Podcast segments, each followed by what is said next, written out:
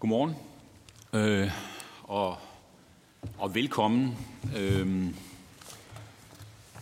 er jo ikke fordi, at der er fyldt med mennesker her, øh, MF'er, øh, og det beklager jeg selvfølgelig en lille smule. Øh, undskyldningen er lidt, at øh, vi er lige gået i gang, og, og det her er en øh, særdeles øh, hektisk, hektisk uge, hvor vi skal have fremsat rigtig, rigtig mange lovforslag for at komme i gang med, med arbejdet. Øh, men det forhindrer ikke, at vi skal igennem dagen, øh, og vi er glade for, at øh, I har stillet jer til, til rådighed. Jeg vil selvfølgelig gerne byde først og fremmest velkommen til, til forskergruppen. Jeg skal vende, øh, vende tilbage til jer og sige, at når vi har det her, så er det jo noget, vi skylder øh, i forhold til, til coronaen. Det er jo efterhånden et stykke tid siden, I har færdiggjort arbejdet, og øh, det har jo øh, givet debat, øh, og, og, og, og godt for det. Øh, det her det er øh, et arbejde, som har været undervejs øh, i, igennem længere tid, øh, og været diskuteret øh, både, tror jeg, i blandt embedsmandskredse, men, men også i politikerkredse omkring øh, bemyndigelser. Jeg synes selv, at øh, jeg den tid, jeg har været med, har kunnet se øh, en eller anden form for udvikling, og er lidt ambivalent i, i, i forhold til det, fordi på den ene side, så tager man jo magten væk øh, fra Folketinget. På den anden side, øh, så tror jeg, den arbejdsmængde, der er i forhold til Folketinget, så man også skal passe på, hvor ambitiøse man kan være i forhold til, hvor tæt man kan gå ind i bemyndigelser, og den der tredeling af tingene, hvor man skal kunne stole på, at, øh, at man lever op til de ting, der nu engang er, er aftalt i forligskreds og så videre. Og derfor er det rigtig godt, at øh, vi har fået øh, undersøgelsen her. Som sagt, det er en, det er en ting, som ikke blev afholdt, da den burde være afholdt, og det var så corona, der gjorde det, og som vi lige talte om før, så, så har vi, øh, så har vi øh, et øh, efterslæb i forhold til det. Der er, der er ret meget, som, som vi, ikke, øh, vi ikke nåede. Men nu får vi øh, jeres gennemgang øh, af tingene her, og øh, vi har haft en forskergruppe, det var Aarhus Universitet, øh, som, som vandt, øh, vandt det, øh, efter det har været ude i, i udbud. Øh, og vi har jo vi har jo øh, tradition for, at øh, når I leverer noget, så er der kvalitet. Øh, det har der været på de andre ting, jeg har konstateret, I har leveret. Det har det bestemt også været på det her. Og I har bestået af dig, øh, Jørgen Grønnegård, og Jørgen Olbæk Jensen, og Peter Bjerre Mortensen, og Helene Helbo Petersen, blive et sted her i dag. Øh, og jeg skal ikke trække det her længere med en hel masse ord om, omkring det, men sådan set bare overlade ord til jer og, og bede jer om at, at gennemgå det. Og jeg skal lige sige, at øh, udsendelsen her bliver også transmitteret. Øh, jeg ved ikke, hvor mange der sidder derude og kigger med, men, men der er i hvert fald øh, mulighed for, at øh, man kan kigge med. Så jeg vil sådan set bare overlade ord til jer. Øh, værsgo, jeg ved ikke om... Ja, værsgo. Ja, øh, og jeg vil indlede, og indlede med at sige tak for invitationen til den her høring om vores undersøgelse af bemyndigelsesbestemmelser i øh, dansk lovgivning. Øh, det øh, er vi glade for. Jeg vil først sige lidt om øh, baggrunden og tilrettelæggelsen af vores undersøgelse, før vi kommer til resultaterne. Øh, det er rigtigt, det var et opslag fra øh, Folketinget øh, i, tilbage i februar 2018, om et forskningsprojekt, som skulle undersøge brugen af bemyndigelser. Det fandt vi meget relevant og meget spændende, og vi bød ind på det og fik også efterfølgende opgaven. Og der var en række aspekter af den her problemstilling, der grundlæggende handler om, at den udøvende magt øh, får bemyndigelse til at foretage regelfastsættelse. Og noget af det, vi skulle kigge på, det var øh, omfanget af bemyndigelsesbestemmelser, det var formålet og baggrunden for bemyndigelse, eller for at give bemyndigelser, indholdet, rækkevidden af bemyndigelser, også kaste et lys over, hvilke retningslinjer der ligger for udmyndningen af de her bemyndigelser, og så sidst men ikke mindst, hvor Folketinget er interesseret i at kigge på, sådan hvordan foregår det egentlig i praksis, når det her det bliver omsat til øh, regler.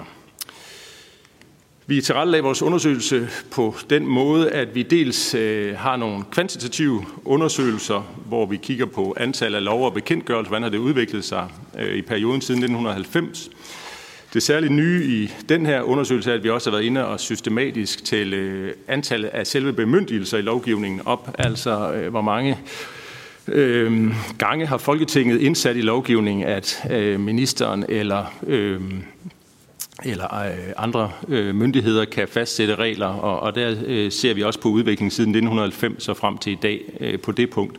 Så har vi også et kort afsnit omkring øh, EU-reguleringens betydning, men, men det punkt vil jeg sige, det har efterfølgende været genstand for en større selvstændig undersøgelse, som er blevet øh, øh afrapporteret i bogen Det Nationale Råderum, så den vil vi ikke øh, umiddelbart øh, sige så meget om i dag. Øh, Folketinget var særlig interesseret i at, at få belyst det mere kvalitative aspekter af det her, altså hvordan foregår det, når ministerne, regeringen og forvaltningen får overdraget øh, den her bemyndigelse, hvordan omsætter man den faktisk til regler. Øh, og til øh, brug for det har vi udarbejdet fire case-studier, hvor vi har kigget ned i nogle udvalgte lovområder. Øh, det gælder folkeskoleloven, lov om en aktiv beskæftigelsesindsats, lov om finansiel virksomhed, miljøbeskyttelsesloven, og de har fået et kapitel hver i vores bog.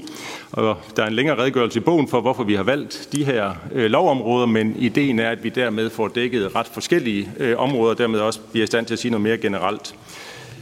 Øh, og i den forbindelse vil jeg gerne øh, kvittere for, at embedsværket og ministerierne, som vi har henvendt os til, har været særdeles hjælpsomme, både med at stille op til interview og udlevere interne sagsakter i form af e-mails, øh, interne notater, mødereferater med videre. Og det har givet os ret unikt indblik, vil vi mene, i forhold til at belyse det her spørgsmål. Og endelig vil Folketinget gerne høre vores forslag til, hvordan man eventuelt kunne styrke den parlamentariske kontrol, og det vil Jørgen Grønnegård Christensen sige lidt om senere, baseret på det sidste kapitel i vores bog.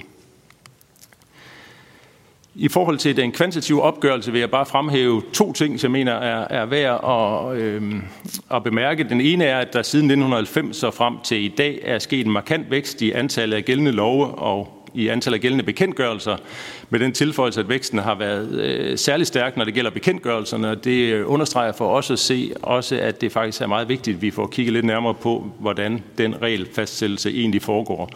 Hvor der i 1990 var cirka tre bekendtgørelser per lov, så var der i 2018 cirka fire bekendtgørelser per lov. Det er selvfølgelig gennemsnitstal, der dækker over en betydelig variation, men, men der er samtidig en, en ret tydelig tendens. Den anden væsentlige Øhm, øh, øh, det andet væsentlige resultat øh, i, i vores optællinger, det er, når det gælder antal af bemyndigelser i lovgivningen, så ser vi også, at der er sket en øh, betydelig vækst der, og det vil sige, at Folketinget har jo i stigende grad været villige til at overgive øh, regelfastsættelseskompetence til den udøvende magt igennem den her periode.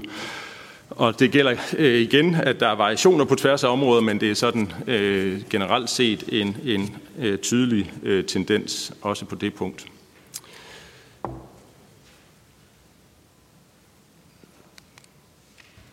Ja, og så fik jeg, inden vi gik i gang, at vide, at den kunne være lidt langsom til at reagere. Det kan være, det er det, vi oplever nu, men der kom den næste. Godt. Inden jeg giver ud videre til Helene Helbo Petersen, så vil jeg lige øh, trække tre konklusioner op i forhold til de her øh, mere dybtegående case-studier, vi har lavet af, hvordan forvaltningen så forvalter, kan man sige, det her ret betydelige ansvar, man øh, er givet øh, fra Folketingets side. Og, og der er i hvert fald tre konklusioner, der står temmelig klart. Det ene er, at de løser opgaven med stor opmærksomhed på, samt god indlevelsesevne i de politiske ønsker, og der skal man huske, at meget af sagsbehandlingen her, det er embedsmænd på øh, special- og chefkonsulentniveau, typisk placeret ude i styrelser, ret langt væk fra det politiske niveau, og derfor er det faktisk øh, ret bemærkelsesværdigt, at de stadigvæk øh, efter vores øh, øh, undersøgelser er rigtig gode til at leve sig ind i de her politiske ønsker, øh, og det er selvfølgelig alt andet lige og sådan, det bør være. Øh, så er det også karakteristisk, at der sker en meget tæt inddragelse af relevante parter på området. Altså man inddrager hyppigt interesseorganisationer. Det er en meget øh, ikke formaliseret inddragelse, øh, men, men den er der, og, og efter vores vurdering er den som hovedregel positiv i det, den er med til at øh, højne kvaliteten af, af regeldannelsen, og vi har ikke set egentlige eksempler på, den skævvrider, kan man sige, de politiske rammer, der er lagt ned over det her, og det er selvfølgelig der, hvor det vil blive problematisk. Og endelig så er det karakteristisk, at forlispartierne, som øh, er med i den lovgivning, der ligger til grund for, for øh, bemyndigelserne, det efterfølgende arbejde med bekendtgørelsen, de bliver inddraget tæt øh, undervejs, i hvert fald i det omfang, når man vurderer, at der er noget, der har politisk interesse, bliver de orienteret og, og inddraget, og faktisk bliver de typisk øh, inddraget på samme niveau som den ansvarlige minister på samme tidspunkter. Øh, så, men, men det leder sådan set videre til at se lidt nærmere på Folketinget, og det vil øh, Helene Helbo Petersen sige lidt om. Ja, tak. Øh, Folketinget har selvfølgelig haft vores øh, store opmærksomhed i de her analyser. Det var også en del af opdraget, og vi har været optaget af i vores øh, de her case-studier at finde ud af, hvordan Folketinget og Folketingets partier og politikere arbejder med øh, bekendtgørelser og i særlig grad bemyndigelserne. Og som formand allerede har været inde på, så er bemyndigelser øh, Øh, forbundet med et dilemma. Øh, på den ene side så er bemyndigelser måske nødvendige i den forstand, at hvis vi skal have en, en enkel øh, lovtekst, og hvis vi skal have en fleksibel lovgivning, og hvis Folketinget ikke skal være øh, ved at drukne i detaljer, de skal tage stilling til, øh, så er det nødvendigt at have en form for rammelovgivning, som kan udfyldes bagefter. Så bemyndigelser kommer øh, med nogle fordele, og det var man allerede bevidst om. Vi har blandt andet øh, Miljøbeskyttelseslov med i en af vores øh, cases, og vi har set tilbage til, da den ligesom er et øh, grundlæggende eksempel for en rammelovgivning, og allerede der var man bevidst om, at det er også en måde at have en moderne og fleksibel lovgivning, som kan tage højde for den videnskabelige og tekniske udvikling, der hele tiden pågår i vores samfund. Men det kommer ikke uden en, øh, en slagside, når man vælger at delegere magt til andre. Øhm, så samtidig med, at bemyndigelserne giver mulighed for fleksibilitet og gør det muligt at overkomme arbejdsopgaven, så har bemyndigelserne også den slagside, at man får mindre indsigt i, hvad der foregår, og man kan også risikere at miste kontrollen. Og det er selvfølgelig vigtigt, at man er opmærksom på det, og det var man faktisk også allerede omkring formuleringen af Miljøbeskyttelsesloven, hvor der der blev sagt, at øh, hvis der var nogle særlige indgribende foranstaltninger, så vil det blive forelagt øh, for Folketinget. Men det er vigtigt at understrege her, hvem der bestemmer, hvornår der er nogle særligt indgribende foranstaltninger, er der ikke nogen klare øh, regler for. Så der rummer altså en risiko for, at man øh, som folketing, som politikere og som partier ikke øh, har samme indsigt i, hvad der foregår, og kan føre den samme grad af kontrol. Så det er den, det dilemma, øh, Folketinget står overfor, øh, når de skal beslutte, hvor meget de vil bemyndige i deres øh, lovtekster. Det, der så er det store spørgsmål, det er selvfølgelig, hvordan balancen bliver hentet, og øh, der vil fremhæve fire centrale øh, konklusioner, der går på tværs af vores øh, fire case-studier, som I kan læse mere, øh, flere detaljer om, og jeg også selvfølgelig gerne vil debattere mere øh, bagefter. Men en af de ting, vi finder, og det skal huskes at sige, at det, vores øh, undersøgelse blev afsluttet før øh, corona ramte os. Men øh, indtil da, der var det meget få spor af, at bemyndigelser blev debatteret i salen eller i udvalgene. I hvert fald den principielle diskussion kunne vi finde meget få spor af, og det var ganske få bemyndigelser, der egentlig blev taget op til debat. Til gengæld så øh, er det ikke sådan, at de bare glider igennem, og der ikke er nogen, der har været opmærksom på, at nu bliver der givet bemyndigelser. Hvad vi kan se er, at næsten alle bemyndigelser følges af lovbemærkninger, og de kan være ret detaljerede, hvor der beskrives, hvordan de her bemyndigelser skal anvendes. Og det fører til, at nogen øh, faktisk sagde, at jamen, mange af de bemyndigelser, de er ikke egentlige eller uegentlige bemyndigelser, fordi det er så specificeret i lovbemærkningerne, øh, at den fleksibilitet, der kommer med dem, øh, egentlig ikke er så stor igen. Som Peter øh, var inde på, så er øh, det særligt forligskredsen, øh, der bliver inddraget i langt de fleste tilfælde. Øh, vi antyder lidt, at der er en øh, forlisparlamentarisme i spil i den forstand, at det er meget klart, både når vi taler med ministerierne, men også når vi taler med politikerne, at det er forliskredsen, der ser sig selv som de ansvarlige øh, partier, der tager del i os og udmyndte lovgivningen. Det gælder altså både politikerne, der siger i Folketingssalen, at de anser sig selv som ansvarlige, at de skal føre tilsigt eller tilsyn med de her bemyndigelser, når de sidder i forligskredsen. Og det fremgår også i ministerierne, at øh, man ser forligskredsen som nogen, der har privilegeret adgang til den her information øh, og dermed også bliver inviteret til briefingmøder og den slags i ministerierne. Det foregår i højere grad i forligskredsen, end det foregår i udvalgene i de cases, vi har øh, vi har behandlet. Øh, og det befatter blandt andet, at høringspraksis er lidt mindre formaliseret, når det går på bekendtgørelser. Og de høringssvar, og øh, nogle gange de høringsnotater, der bliver udarbejdet, det er heller ikke altid, der bliver udarbejdet et høringsnotat, de bliver ikke automatisk sendt til udvalgene, som vi ellers kender det for lovgivningen. Så på den måde så er det i Folketinget i høj grad noget, der hviler på forligskredsen, at der bliver ført den opfølgende øh, kontrol med bemyndigelserne. Øh, og under alle omstændigheder, så skal det jo foregå inden for lovens rammer, og det vil Jørgen lige sige lidt om øh, i forhold til de juridiske forhold.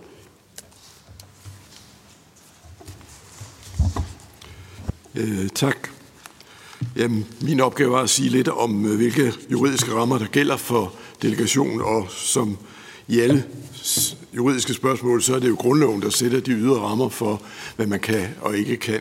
Øh, og i det her tilfælde er den relevante bestemmelse den, der står i grundlovens paragraf 3 første punktum, hvor det fremgår, at det er Folketinget og regeringen, der har den lovgivende magt. Øhm, og det betyder jo øh, normalt efter juridisk praksis, at lovgivningsmagten kan gøre, hvad den vil, medmindre det udtrykkeligt fremgår af grundloven, at man ikke kan gøre det. Øh, og der kan man sige, at det har en vis relevans her i forbindelse med delegation, fordi der er nogle steder i grundloven, hvor man udtrykkeligt har fremhævet, at man ikke kan delegere. Det gælder skattespørgsmål i paragraf 43, det gælder øh, spørgsmålet om indfødsret, som skal ske ved lov øh, i paragraf 44. Det gælder øh, grundlovens paragraf 61, som den dømmende magts udøvelse skal kun ordnes ved lov. Øh, det vil sige, reglerne om, om domstolen skal altså være fastsat i retsplejeloven og kan ikke delegeres til justitsministeren. Øh, der er andre, det her er kun nogle eksempler, der er andre steder i grundloven, hvor der er, er tilsvarende delegationsforbud. Øh, det betyder jo så, at, at på de her områder og de andre, hvor der gælder delegationsforbud, der må man have lovgivningsmagten ind over direkte, hvis man vil sætte øh, rammer for øh, området. Hvis man ikke har sådan nogle udtrykkelige delegationsforbud, jamen, så er udgangspunktet egentlig, at man kan delegere. Og man kan delegere så meget, øh, næsten i hvert fald, som man vil. Men der gælder dog nogle implicite rammer øh, for delegationsadgangen. Øh, Øhm, ikke nogen, der udtrykkeligt fremgår af grundloven, men som følger af en slags fortolkning af paragraf 3 første punktum. For det første kan delegationer ikke være tidsubegrænsede, og i sammenhæng med det betyder det jo så, at delegationer kan hver tid trækkes tilbage af lovgivningsmagten. Hvis det ikke var tilfældet, så kan man sige, så havde man rykket på hele den balance, der er i paragraf 3 i grundloven. Øh, fordi det ville jo så i, i virkeligheden betyde, hvis man havde tidsubegrænsede delegationer, at man flyttede lovgivningsmagten fra så det, de organer, der er defineret til regeringen. Og det går jo så ikke, fordi det vil være et brud på grundloven.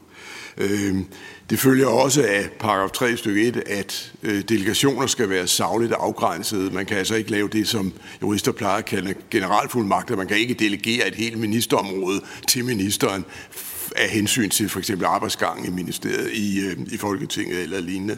Øh, det skal dog siges, at øh, det der med den savlige afgrænsning, der er, er der nogle meget hvide rammer. De har været afprøvet i retspraksis, og man kan sige, at domstolen har accepteret nogle meget hvide rammer for, hvad man kan delegere og hvad man ikke kan delegere. Men altså en eller anden form for savlig afgrænsning skal der være.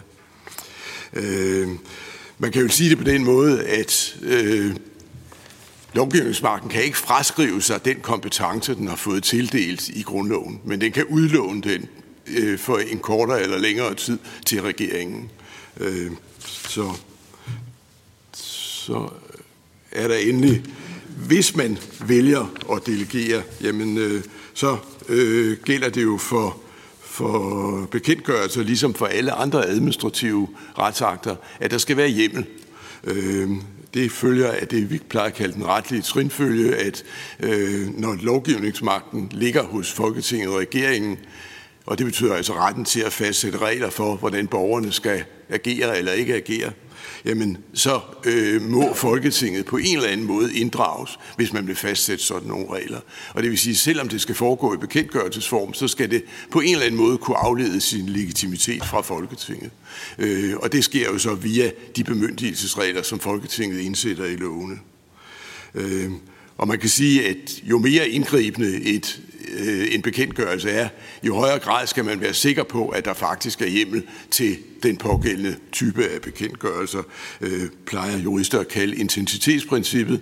Øh, man kan nævne som eksempel, som øh, gælder for, for en række af de love, som vi også har været igennem, at der er en række bekendtgørelser af mulighed for at pålægge straf, hvis man overtræder bekendtgørelsesregler. Men det kan man kun fastsætte den type regler, hvis det udtrykkeligt fremgår af bemyndigelsen, at man kan fremsætte øh, kan, kan fastsætte øh, strafferegler.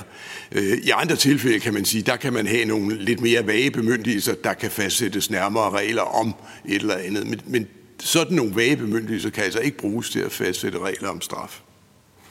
Og endelig kan man sige, at hvis der er tvivl om, hvor langt en bemyndigelsesbestemmelse rækker, jamen, så er det jo i sidste ende domstolene, der må tage stilling til, om bekendtgørelsen så har tilstrækkelig hjemmel i den lovgivning, den påstår at have hjemmel i. Øh, og det følger jo af, af princippet i grundlovens paragraf 63 om, at øh, et hvert spørgsmål om øvrighedsmyndighedens grænser kan prøves ved domstolen, og det gælder jo så altså også udstedelse af bekendtgørelser. Og der er nogle eksempler fra praksis, også hvor man har prøvet rækkevidden af forskellige bemyndigelsesbestemmelser. Og så vil Jørgen sige noget om fremtiden.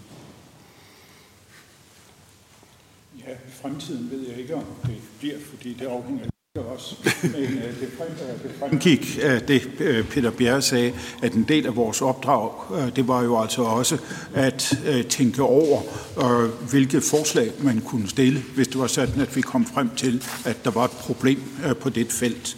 Og hvis vi først lige opholder os et meget kort øjeblik øh, ved øh, problemets karakter, jamen så kan man sige, at så er der efter vores vurdering øh, demokratisk et problem, i særdeleshed når vi ser øh, på de tal, øh, som øh, Peter kort sammenfattede.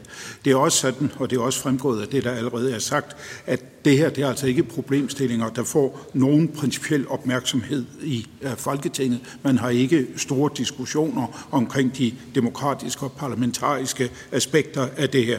Det vi i stedet ser i vores case-studier, det er, at det er meget konkrete diskussioner. De er ad hoc betonede, og det kommer helt an på situationen, om det bliver fremstillet som et problem, eller det bliver fremstillet som nødvendige løsninger, man må ty til i et øh, effektivt øh, parlament parlamentarisk øh, demokrati. Det betyder så også, at øh, kontrollen med øh, brugen af bemyndigelseslovgivning, jamen den hviler altså i meget høj grad på ikke-parlamentariske øh, tiltag.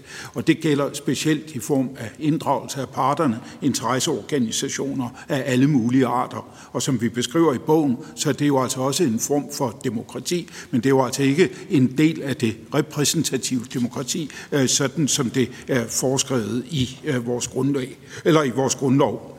Og ser vi på partsinddragelsen og dens funktioner, både som en kanal for input til lovgivningsprocessen eller regeldannelsesprocessen, og som en kontrolprocedure, jamen så kan vi konstatere, at den bliver brugt i meget betydeligt omfang, både i forhold til den formelle lovgivning og i forbindelse med udmyndningen af bekendtgørelser.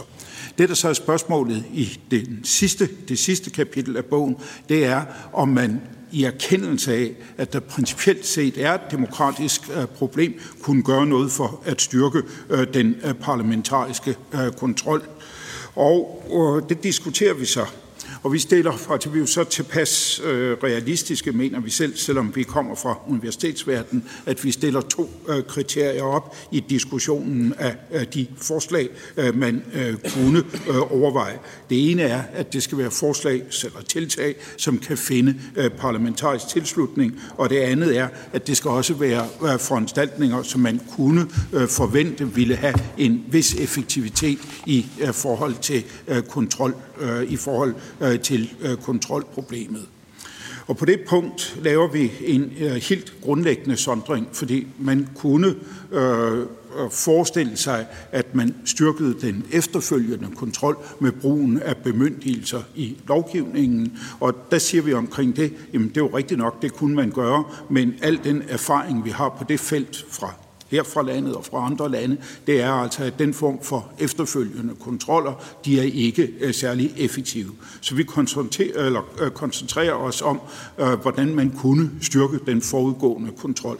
Og jeg går ikke ind i de ting, som vi afviser som øh, mindre eller helt urealistiske, men ser bare på nogen, som efter vores opfattelse kunne have noget for sig. Og øh, Helene har allerede været øh, inde på brugen af øh, høringer.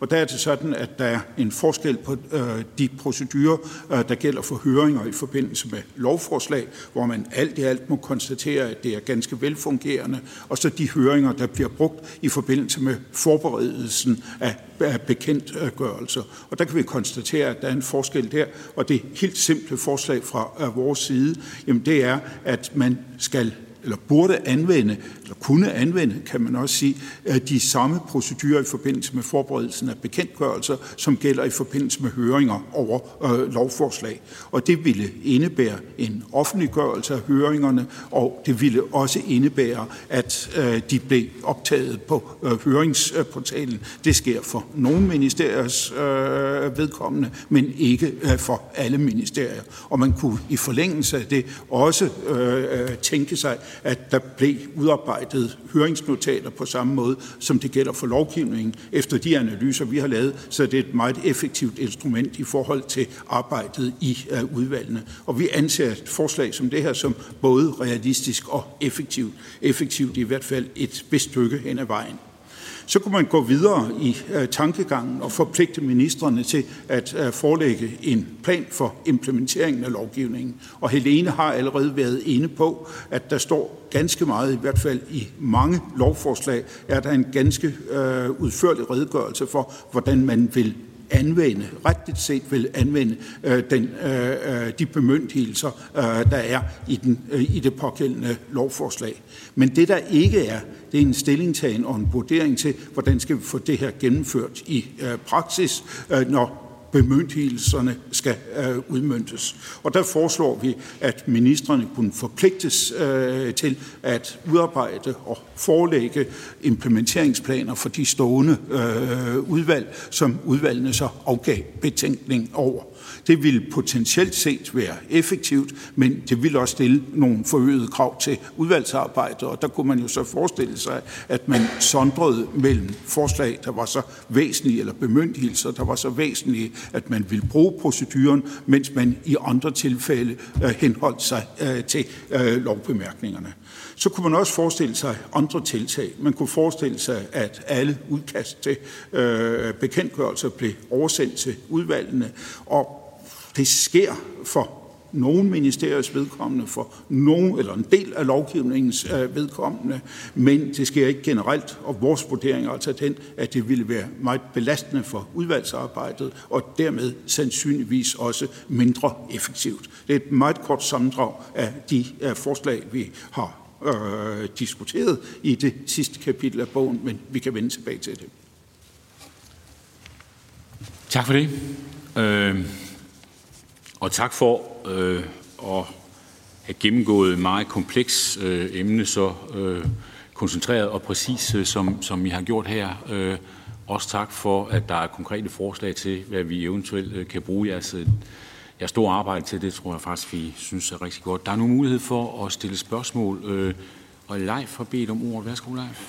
Tak for det. Jeg vil godt starte med at sige uh, tak for en spændende læsning. Nu er jeg jo selvfølgelig lidt af en politisk nørd, fordi det handler lidt om mit eget arbejde, og derfor læser jeg det med stor interesse. Jeg er selvfølgelig også overrasket over det antal stigende bekendtgørelser. Det vidste man jo godt et eller andet sted, men det er jo anderledes, når man får tal på. Jeg vil sige til, at jeg er sådan enig øh, langt hen ad vejen i forhold til, hvad I siger og skriver, men jeg vil tillade mig at udfordre jer lidt. Øhm, det er vel også derfor, øh, vi er her.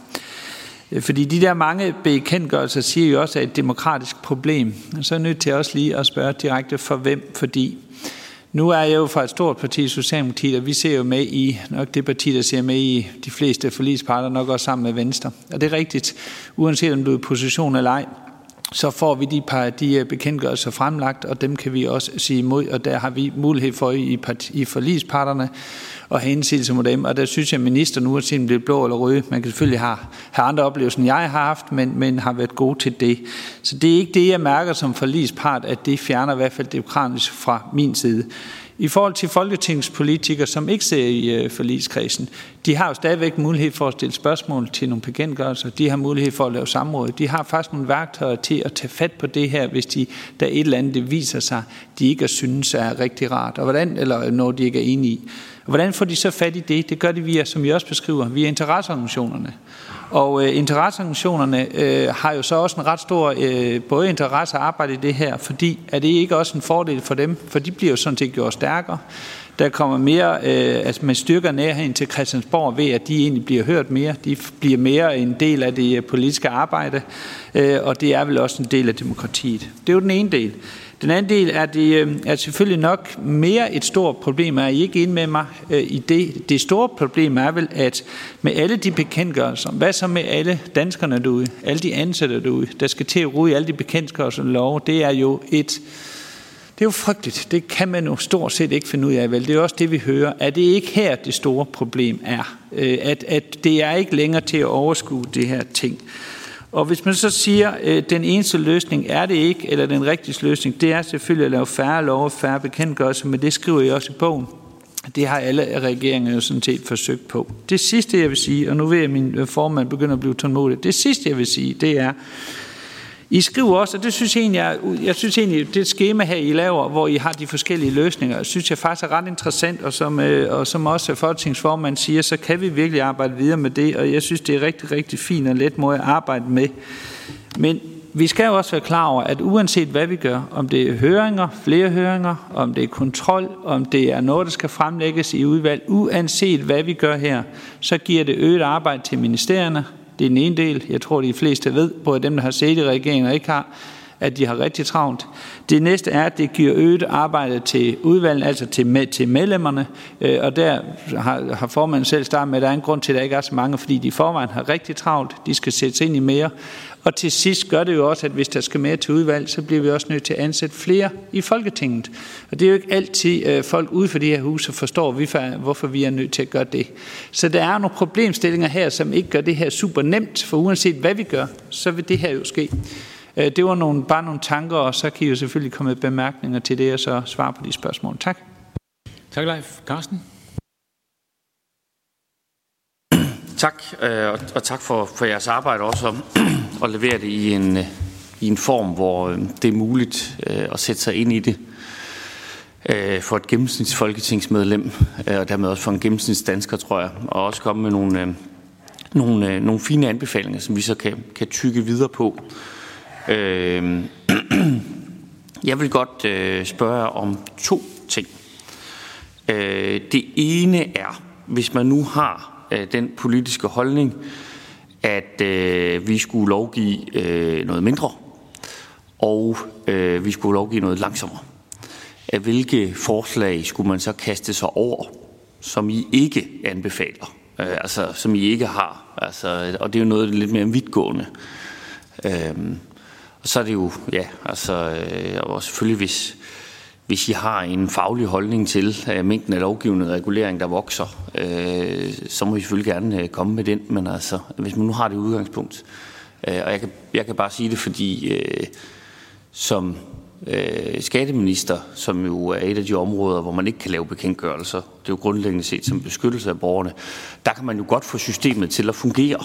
Øh, det er bare meget sværere øh, at lave om på tingene. Altså. Øh, så, så det kan jo godt lade sig gøre, derfor vil jeg jo mene, at, at det er sådan en politisk holdning, men hvis man, hvis man nu skulle lægge noget ind ud fra et politisk ønske om, at øh, vi skal faktisk lovgive og regulere noget mindre, øh, hvad, hvad kunne man så øh, kaste sig over med, med de anbefalinger, som, øh, som vi har? Øh, øh, det er den, øh, den ene ting, øh, og, og det andet er, øh, i øh, det, det her med, øh, med forliskredse, øh, hvor I jo siger, og det er efter min opfattelse rigtigt, at, at det er faktisk rimelig velfungerende på de tre områder, I har kigget på. Øh, det vil nok afhænge lidt af kulturen i ministeriet, hvem der er minister og sådan noget, men sådan i det store, i hele træskolinker, så fungerer det øh, sådan set udmærket med den her inddragelse af, øh, af politikerne, øh, også i udmyndning af bemyndelser og andet. Øh, og det jeg så spørger om nu går så lidt i modstridning til, til det første også noget, de skriver, men I er også inde på det, men, men hvis man mere formelt øh, øh, lægger det over i Folketinget, så er der også sådan en ansvarsdiskussion. Øh, altså, øh, fordi så vil man som minister øh, sige, altså I har jo selv siddet og godkendt bekendtgørelsen. Øh, det kan de selvfølgelig også sige i dag, når det er i, i forligskredsen. Ikke? Men hvis I kunne sige lidt omkring den der ansvar, så altså risikerer man at tage ansvaret fra, øh, fra, øh, Øh, fra ministerne, øh, og som minister, uanset om man kan lide det eller ej, så er man den øverste forvaltningschef. Øh, man er ikke bare politiker eller minister, man er den øverste forvaltningschef, så man har ansvaret. Det sidste, Carsten siger, synes jeg er meget interessant, fordi øh, hvor meget ansvar skal øh, Folketinget med de ressourcer, de har øh, påtaget sig? Øh, hvordan får vi fastholdt ansvaret hos den, der egentlig skulle have ansvaret og har også kraften til at kunne have det? Jeg vil gerne kaste en enkelt ting med ind. Jeg tror, du, Grønnegård, øh, var kort ind på det, øh, og det er Organisations Danmark. Jeg er med på, at det ikke er den repræsentative del, men, men jeg vil bare sige, at øh, de har jo, øh, mange af dem i hvert fald, mange ressourcer, og så har de en anden ting, øh, som jeg ved er både glædelig og bitter erfaring. De har ikke berøringsangst i forhold til at gå til politikere. Øh, hvilken rolle øh, har de, og kan de have en større og en bedre rolle? Jeg er med på, at de er ikke repræsentative og alt det der, men bare det for eksempel, jeg tror, var også dig, Grønnegård, du nævnte det med høringsnotater, hvor deres øh, tilkendegivelse er. Og det kan jeg jo høre øh, i debatter omkring lovforslag og andet i øh, Folketingssalen. Det er jo noget, mange politikere lægger vægt på, fordi man synes, man får sådan nogle afbalanceret. Så bare lige en par enkelte ord omkring det. Og så får vi en svarrunde nu, og hvis der er nogen, der har yderligere, så tager vi det lige. Øh, jeg lover Brian, at vi nogenlunde holder tiden. Det skal jeg gøre, hvad jeg kan for, øh, at det sker. Men en, en svarrunde, værsgo.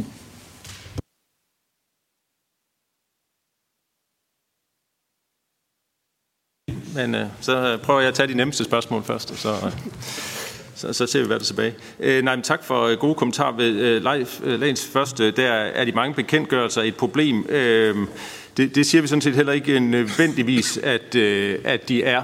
Øhm, der kan være mange gode grunde til at, at, at lave reguleringer. Og tit er problemet jo lidt den diskussion omkring øh, mængden af regulering. Altså hver gang man står over for en, for en helt konkret regulering, så kan man se mange gode argumenter for den, og så er det mere sådan den samlede mængde af regulering, som man så øh, har et øh, synes er blevet for, for voldsomt. Øh, men, men, men jeg synes, det, det der er værd at holde fast i, er bare at være bevidst om, at det er en anden form for regulering, og jeg tror, man, man kan også vente om at sige, at grunden til, at man har tre behandlinger i Folketinget, og man har sådan en, de her procedurer, det er fordi, man mener, at det højner kvaliteten af reguleringen, øh, og derfor skal der jo noget til, før man går med på at afvige for det. Øh, og så er det jo rigtigt, at, at, at man så stadigvæk har noget omkring øh, inddragelsen af parterne, man har inddragelse af forlispartierne, men det er jo stadigvæk at flytte meget ud på nogle kan man sige, lukkede ministerkontorer, hvor man sidder og forhandler, og man har ikke den samme åbenhed og, og den samme øh, grundighed. Øh, og, og det er ikke sikkert, at det er nødvendigt at have det altid. Det er bare vores budskab, tror jeg, det, det skal man være bevidst om, at, at der er nogle øh,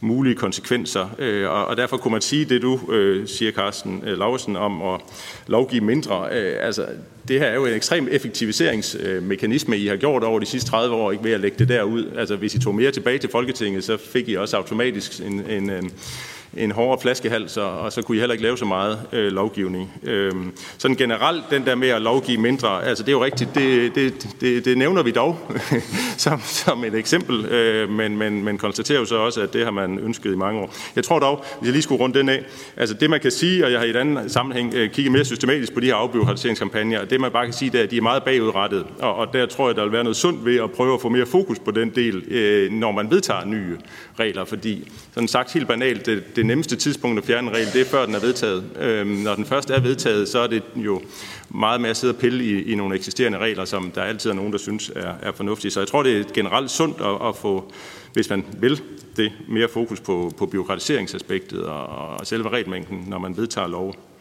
Jamen, jeg tror, jeg vil øh, lige stoppe der. Jeg tænker, der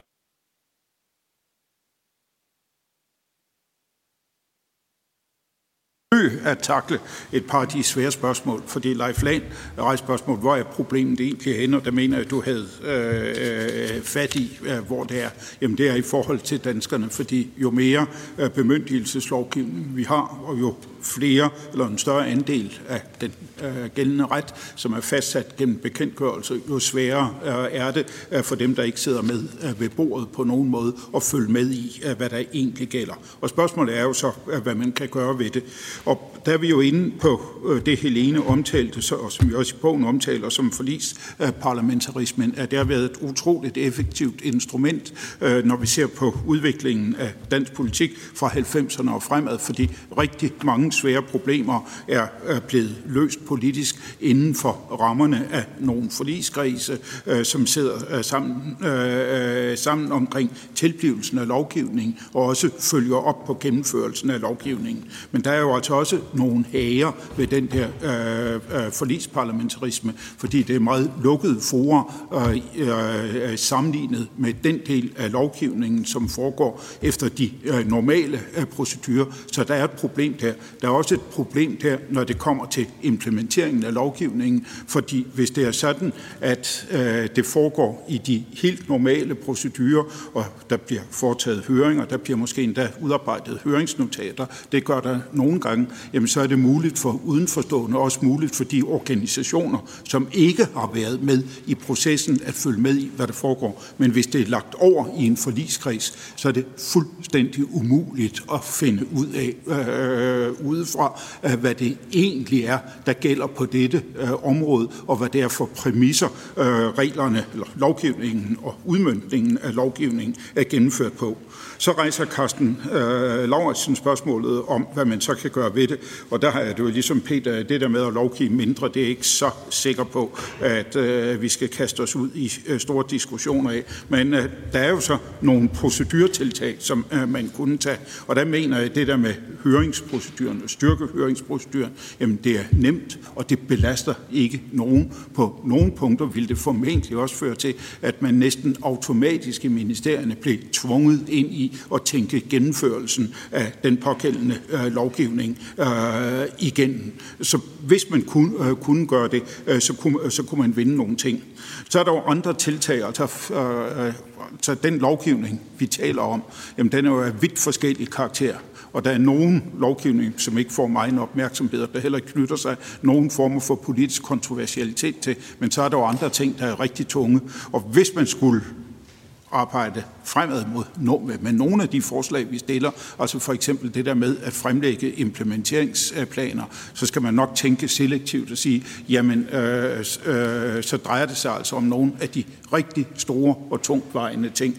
Og der kom coronakrisen jo lige efter øh, vores bog blev øh, sendt ud, og der har vi jo set, at Folketinget faktisk var i stand til at øh, gøre nogle ting, og det kommer vi til om et øh, lille øjeblik, øh, når Stinus Lindgren øh, fortæller om øh, økonomiudvalg. Så der er jo altså nogle tiltag, øh, der, øh, der kan gøres, og jeg tror ikke, at det kan gøres ved en stor reform, men ved opmærksomhed i konkrete situationer øh, på, at her er der altså noget, der fortjener en lidt grundigere behandling. Så kunne man også tænke i tidsfrister, altså for eksempel omkring høringerne, fordi vi kan se, at høringerne i modsætning til deres ry faktisk har ret stor praktisk øh, betydning. Men vi ved jo også, at det kniber med at overholde høringsfristerne, og der kan man sige, at en mere troværdig fristfastsættelse øh, kunne også øh, bidrage til at ikke løse, men dæmpe nogle af problemerne. Så der er altså nogle muligheder. Det kan være, at jeg bare lige vil følge op på øh, to ting. Det ene det var det her med ministeransvaret, øh, som øh, også var til debat, i den, da de diskuterede det i Norge. Der har været en større debat om det der også. Og det er blandt andet også en af grundene til, at vi tænker, at de kontrolmekanismer, vi kan sætte ind inden øh, bekendtgørelsen, er vigtigere end øh, det, der kommer efterfølgende. I andre lande, der har man nogle, nærmest nogle vedtagelsesprocedurer for de her bekendtgørelser, og der opstår netop problemet med en en måske ikke særlig reel kontrol, som så ligger noget af ansvaret over i parlamentet. Og det, øh, så jeg synes, at, øh, at øh, overvejelsen er meget afgørende, og derfor tænker jeg også, at det, vi netop lægger vægt på nogle af de her mere forudgående høringsprocesser, hvor man har mulighed for at stille spørgsmål, men at det så fortsat må være ministeren, der, øh, der, der udsteder bekendtgørelsen øh, uden en reel øh, formel godkendelse efterfølgende Folketinget, hvor, hvor ansvaret bliver mere mudret. Øh, I forhold til organisations øh, Danmark, så skal jeg nok gøre det hurtigt. Øhm, det, det er, øhm, der tror jeg, at, øh, som jeg var inde på, det er meget med høringsfrister, og så er det meget i forhold til, at det ikke er alle organisationer, der er lige godt rustet til at deltage i de her høringer, og derfor bliver høringsfrister især afgørende for nogle af dem, som måske ikke har lige så mange ressourcer til at bidrage ind i det. Så det er også at tænke på, at alle, alle skal have lov at give deres input og dermed bidrage til kvaliteten øh, så er det for nogen helt afgørende, at høringsfristen er lang nok. Tak for det. Det er sådan, at forskerne bliver, øh, og derfor kan vi vende tilbage til det her. Så fleksibelt kan vi sagtens lave øh, den her dagsorden. Men Brian, øh, jeg, jeg har lovet, øh, at jeg prøver at overholde tiden. Den er så skrevet lidt, men, men øh, vi er glade for, at øh, du lige vil give dit bidrag. Og jeg skal sige, at øh, Brian er nødt til at gå, øh, når han er færdig med sin indlæg, så hvis der er nogle spørgsmål, så, så tager vi lige ind også der. Men, men værsgo, Brian.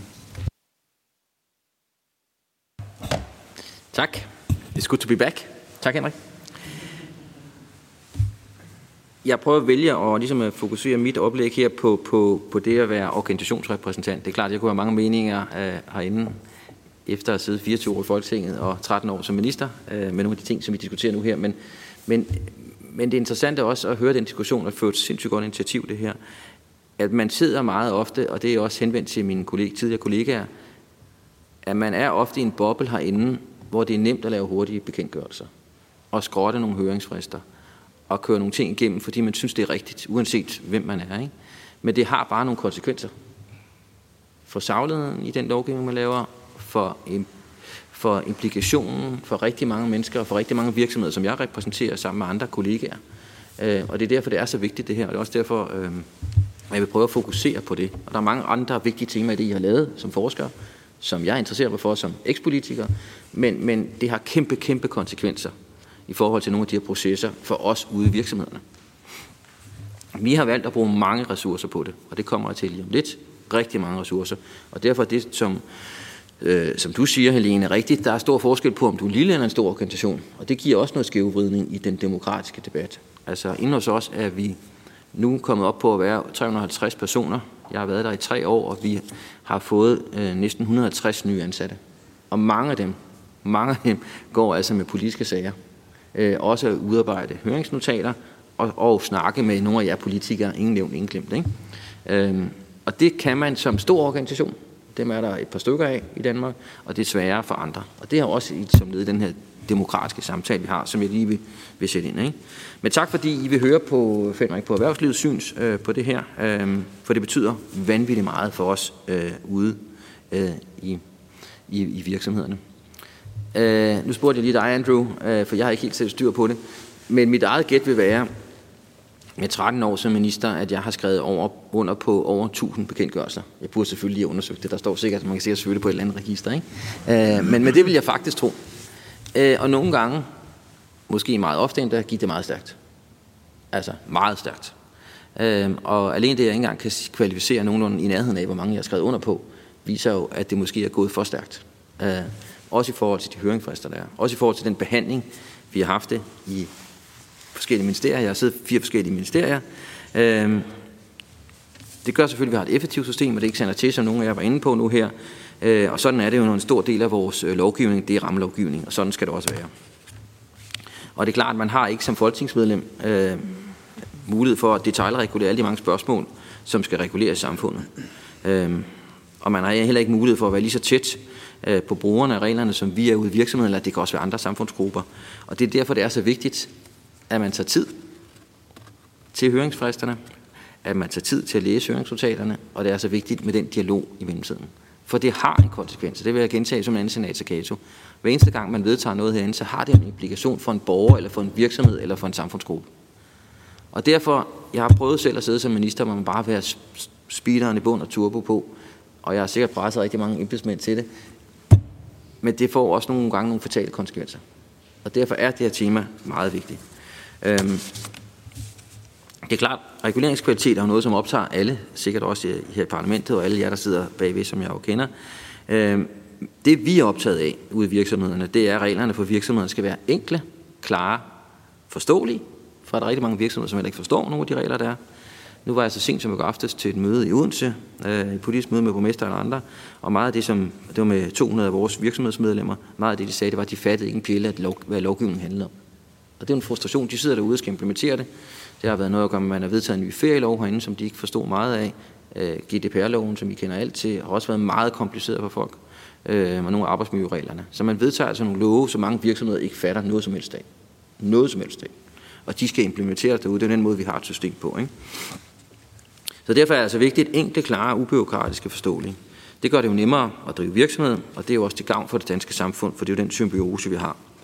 Og i forhold øh, til både det klare og det enkle, så Øh, nu nævnte du selv dernede øh, mælkesagen, du spurgte lige Andrew, om jeg nævnte den her. Så vil jeg godt komme med sådan en anekdote. Jeg havde, jeg havde en, øh, en frokost med Michael Lund i torsdags gamle departementchef i Justitsministeriet, hvor vi snakkede om, om nogle af de her ting. Og derfor har jeg så også fundet en, en gammel sag frem om en, en vidtgående bemyndigelse til en tidligere handelsminister. Det er en af de titler, jeg også har haft blandt øh, mange af de forskellige. Sagen er interessant, fordi den både siger noget om de, de grundlovs, grundlovsmæssige grænser for bemyndigelsesbestemmelsen, men også fordi den understreger en væsentlig pointe til at sikre bedst mulig sådan reguleringskvalitet. Der er jo en masse statsforfatningsretseksperter her, øh, og de kender selvfølgelig den her sag rigtig godt. Jeg kendte den ikke selv, så derfor er det også for mine politikerkollegaer, jeg nævner den nu her. Ikke? Det handler om, om statsretlig delikatesse, nemlig mælkeforsyningssagen for 4041. Ikke? Sagen var den, øh, at lovgivningsmagten i en lov af 5. august 40 havde bemyndiget handelsministeren til sikring af, og jeg citerer for loven her, af bybefolkningens forsyning med mælk og fløde til en billigst mulig pris. Og den her bemyndigelse havde handelsministeren så benyttet en bekendtgørelse til at fastsætte en regel, der sagde, at mælk og fløde ikke måtte sælges sammen med kaffe, te, kakao og konserves. Og øvrigt måtte salget af mælk og fløde kun ske for forretninger, der havde åbent alle ugens dage. Det var jo klart nok, kan man godt forestille sig, ikke nogen populær regel blandt øh, de mange handlende, øh, mange af mine medlemmer i dag, ikke? Øh, og slet ikke for at grossere Torgild, Willi, Kunst, Vissing, det hedder han faktisk. Øh, han valgte, ham her, øh, Vissing, at udfordre de nye regler og fortsatte med at sælge mælk og fløde i sin forretning, som hed Røde Mølle, ude på Nørrebrogade. Og selvom han fortsatte med at sælge kaffe, te, kakao og konserves for forretningen og ikke holdt forretningen åben alle ugens dage. Han endte med at blive tiltalt og blev til slut idømt en bøde i højstret. Men Wissing han blev undervejs opmærksom på, at bemyndigelsesbestemmelsen i loven var i strid med grundloven. Den var simpelthen for upræcis og gav handelsministeren alt for stor kompetence på et alt for løst grundlag i lovens forarbejde. Det synspunkt afviste højstret. Men det er så interessant at hæfte sig ved, at den senere højstretspræsident øh, af Dragman Benson, han faktisk fastslog, at bestemmelsen havde en udbredet blanketagtig karakter. Blanketagtig karakter, som en minister fik.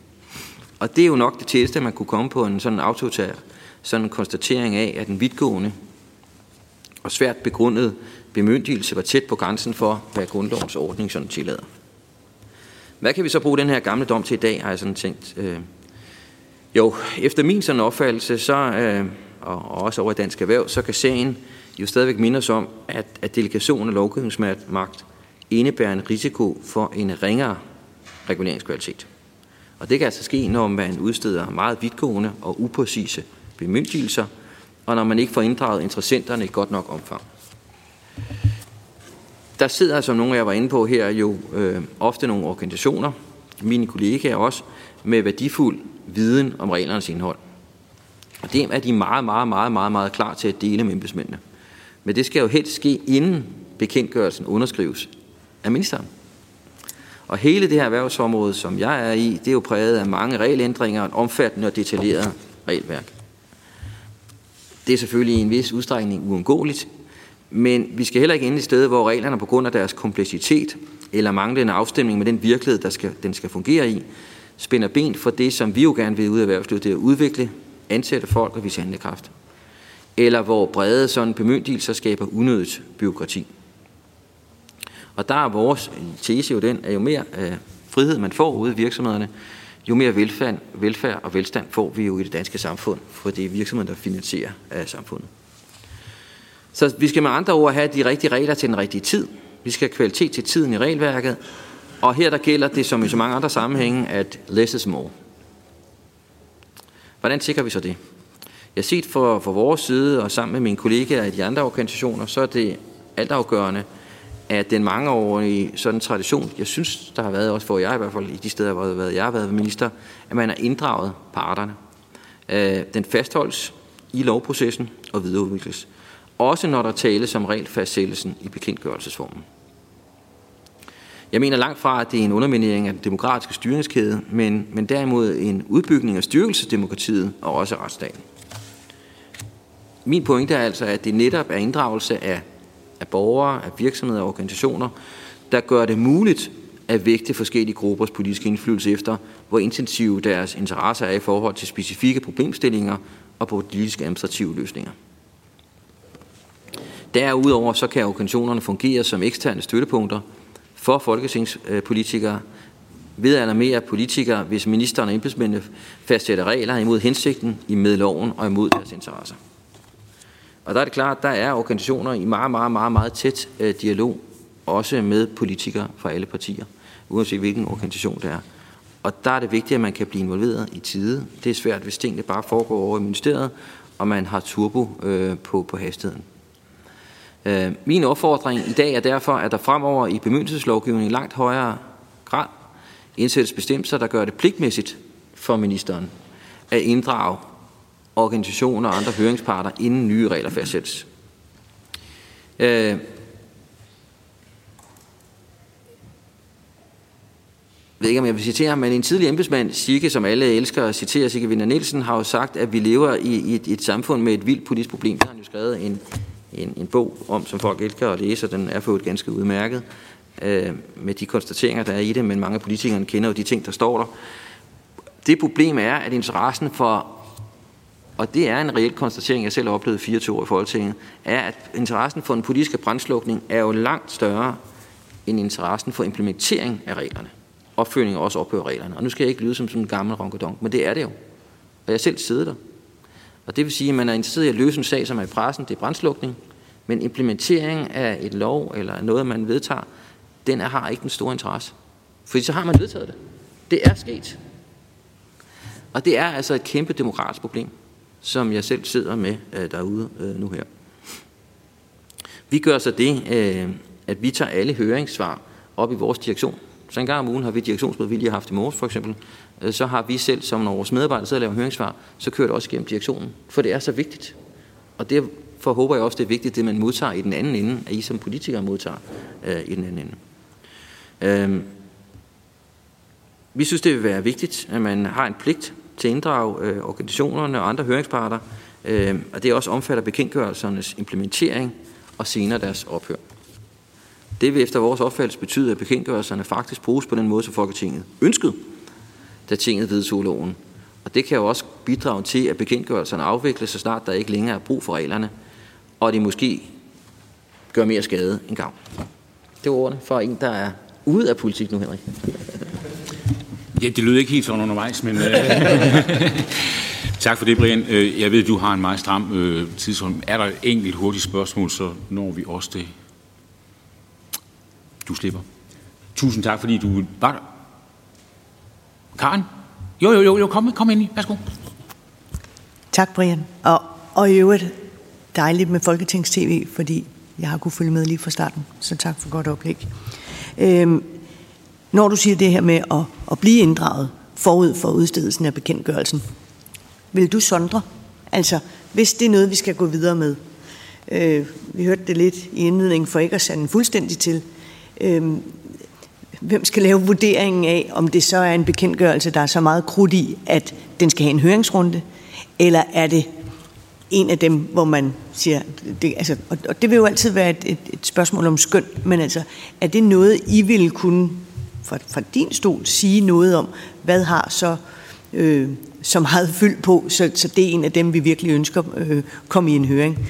Øh, jeg er med på, at det, det er jo sådan lidt gætværk, men altså et eller andet sted, hvis vi skal gå den vej, vil der vel være behov for en sondring? Øh, jeg vil ikke personligt kunne sætte det på en eksplicit form, men, men jeg vil godt kunne råde til, og det er helt sikkert på, vil have en betydning, at man lavede en politisk øh, aftale om det. Fordi så ville det jo være noget, man skulle tænke sig om ude i alle departementer, øh, hver gang man lavede en bekendtgørelse. At man skulle tænke sig om, altså det skulle være sådan, at man havde måske en forventning og et krav om, at man tænkte sig om, skal den her ud i høring? Skal vi virkelig tage øh, en, en tur på det? Og hvis man havde den runde, og man stillede krav om det, så ville der komme flere ting ud.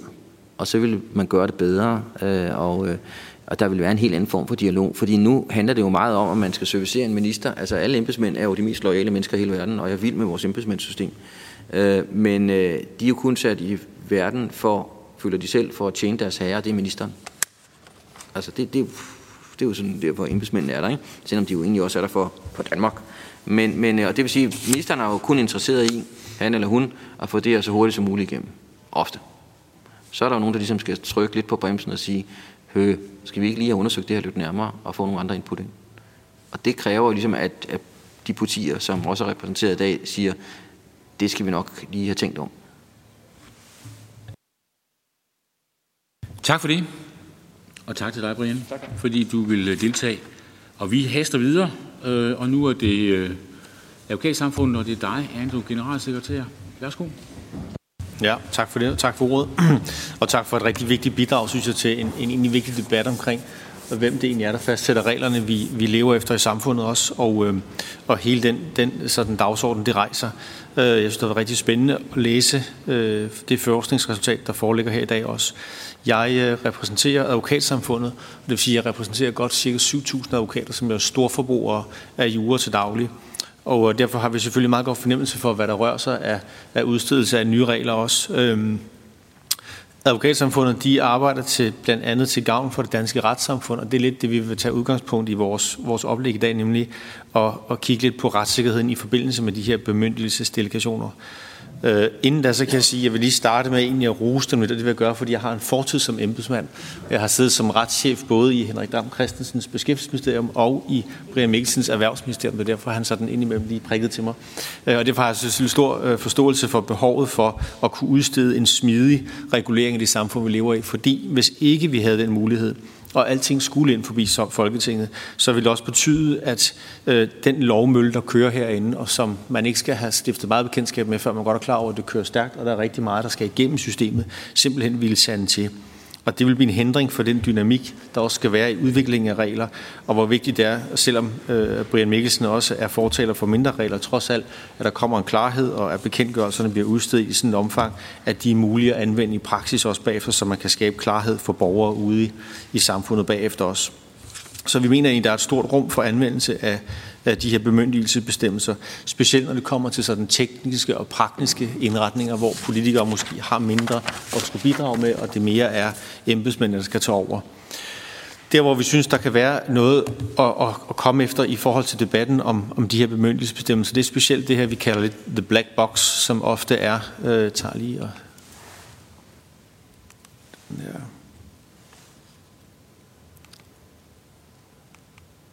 Den kom der. Øh, og som er vores oplevelse i forbindelse med at være høringsparter, som er en vigtig del af advokatsamfundets virke, nemlig at bidrage til den politiske debat omkring udviklingen af lovforslag.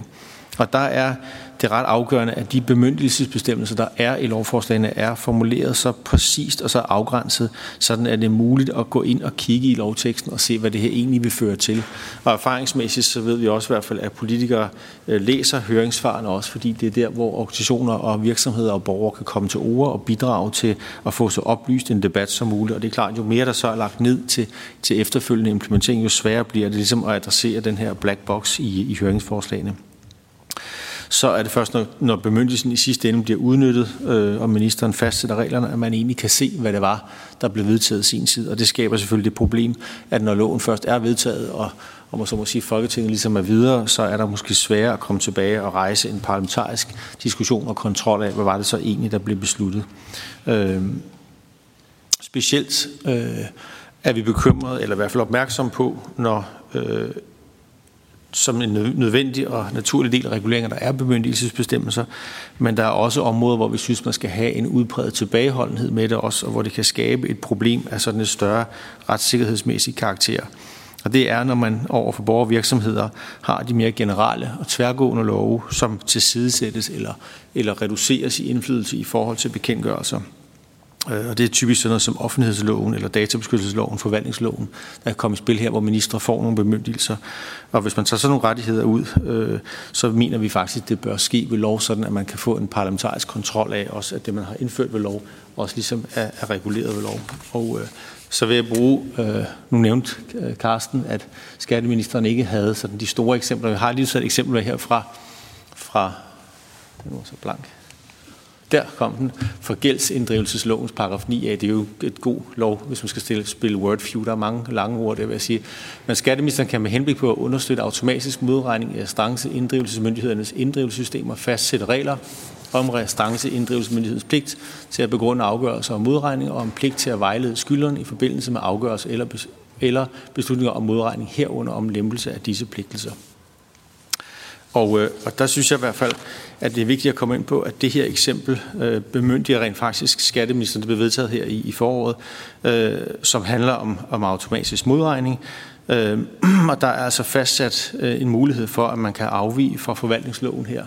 Øh, og det kan ministeren fastsætte ved bekendtgørelse. Og det er sådan et eksempel på, i hvert fald, hvor vi synes, at, at at hensætte det til en efterfølgende udstedelse af regler er en, en bekymring. Øh, det er svært på forhånd at vide, når man ser lovforslaget, også når man læser ned i bemærkningerne, hvad det egentlig er for et rum for fortolkning, der er lagt ind i bestemmelsen også, øh, og hvordan det vil blive anvendt efterfølgende. Øh, man kan sige, at øh, det, som, det, som der er lagt ind i, i bestemmelsen, er jo, at øh, man skal, at det er på baggrund af en vurdering af også øh, effektiviteten i, i inddrivelsessystemet. Og der kunne man godt have en bekymring i hvert fald også af, at man i, med også sådan andre øh, fokusområder, der ligger i ministerierne, lægger det ud til, til en beslutning i ministeriet om afvejning mellem øh, borgernes rettigheder på den ene side, og så en effektivitet i et system på den anden side også.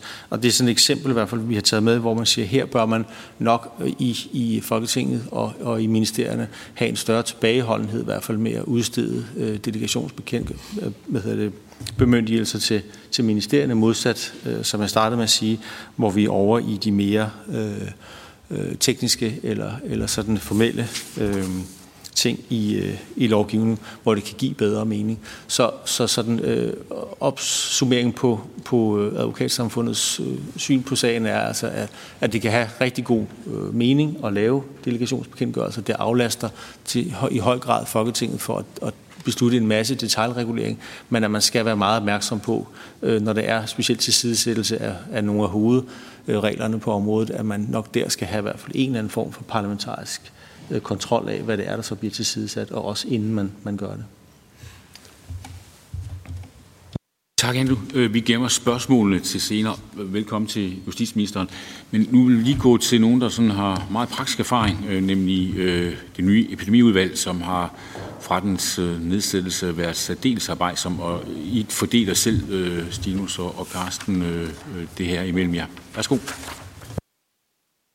Ja, tak for det, og tak for øh, jeres arbejde. Det er spændende læsning. Jeg har jo øh, måske lidt andet perspektiv end de andre, der har sat indtil videre. Jeg har kun siddet her i godt to år, og det vil sige, at hele min tid herinde har jo primært været præget af corona. Og jeg har ikke øh, 13 års erfaring som minister eller som andet, så jeg har kun siddet i et lille parti øh, herinde og skulle finde ud af, hvordan den her øh, det her folkestyre egentlig fungerer. Og det har været, øh, det har været interessant. Det har været lidt en ilddåb, vil jeg nok sige. Øh, og nogle af de ting, der har været frem her med øh, alle, alle udkast, øh, undskyld, alle bekendtgørelser sendt i, i udvalg, sådan noget, det kunne jeg godt tænke mig også at få nogle, nogle flere ord på, fordi det kan godt være, man kan håndtere det i de store partier.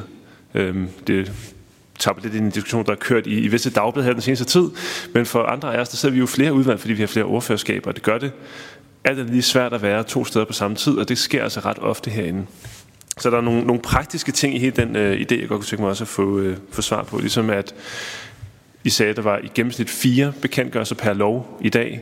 Og jeg kan da godt se, at hvis jeg skulle øh, sætte mig lige så meget ind i fire gange så mange øh, love og bekendtgørelser, som jeg, som jeg gør i dag, så, så bliver ens arbejdspres øh, et noget andet. Øh, det kan godt være andre arbejdere mindre end jeg, det ved jeg ikke, men øh, i hvert fald jeg, kan jeg ikke lige se, hvor jeg skal finde de her ekstra timer i døgnet. Så der er også nogle, nogle rent praktiske ting i det. Øh, når det er sagt, så har vi jo også set her under corona, at, øh, at det betyder noget. Brian Mikkelsen sagde lige, at det har konsekvenser, det vi laver herinde, og det har det jo forhåbentlig, altså ellers ville det være lidt fjollet at ud og lave det. Men det har det jo, og det har vi jo set i, i alt tydelighed her bare det seneste halvandet års tid. Øh, og derfor skal det gøres ordentligt. Øh, og det kan vi jo se, at det ikke altid gør, fordi det går utrolig stærkt. Øhm, man kunne nævne sådan noget som den famøse 30-minutters regel, som et eksempel på noget, hvor vi var blevet enige om en ting. Troede vi, at den så bliver udmyndtet i virkeligheden, så havde den en anden form, end i hvert fald mange af os havde forventet. Øh, og det har, som øh, Brian siger, jo konsekvenser for dem, der skal sidde ude i den anden ende og administrere de regler, som vi vedtager herinde i, i bedste mening. Og det er jo... Øh, vi har jo i epidemiudvalget vi har fået at vide, at jeg skal snakke lidt generelt som øh, folketingsmedlem og som øh, med udvalgsarbejde, men også selvfølgelig med hensyn til, til coronapandemien. Og det bliver nok meget i det lys, fordi så alt det erfaring, jeg har herinde, det er jo med coronapandemien. Så øhm, det, det med, med bekendtgørelse kontra øh, lovforslag, I har selv været inde på det. Det er klart, der er en balance i forhold til arbejdsbyrden, øhm, og i, under en epidemi selvfølgelig også i forhold til, hvor hurtigt skal tingene gå. Og nogle gange skal det bare gå utrolig hurtigt, når vi snakker om epidemier. Selvfølgelig er der en masse andre områder, hvor det selvfølgelig ikke har helt samme hast. Men det betyder ikke, at det skal gøres øh, for hastet. Det skal bare gøres hurtigt, og det betyder jo, og det kan jeg godt lide i jeres arbejde, at det foregående arbejde skal være gjort ordentligt. Det, jeg har lært, det jeg tror, vi alle sammen har lært under øh, coronaepidemien her, er, at den første epidemilov, vi vedtog helt tilbage i, hvad blev det, 2020, øh, den gav jo en masse magt øh, til regeringen. Med rette, vil jeg sige. Vi stod i en, i en situation, som ingen af os kendte på det tidspunkt, og vi var nødt til at have mulighed for at handle.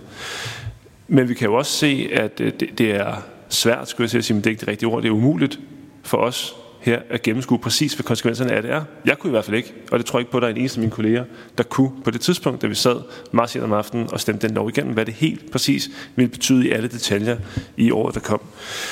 Derfor har det også været utrolig vigtigt, at vi har haft det arbejde, vi jo har haft med den nye epidemilov. Øhm, alle partier, stort set alle partier i, øh, i, i Folketinget har arbejdet tæt sammen om at lave en epidemilov, hvor vi jo netop har truffet nogle af de balancer, som øh, andre er inde på, i forhold til, hvilke bekendtgørelser er det nødvendigt, at vi i epidemiudvalget tager stilling til, og hvilke har vi fuldstændig tillid til, at det, det bliver ordnet i øh, ministeriet, fordi det handler om noget andet end, end ren politik.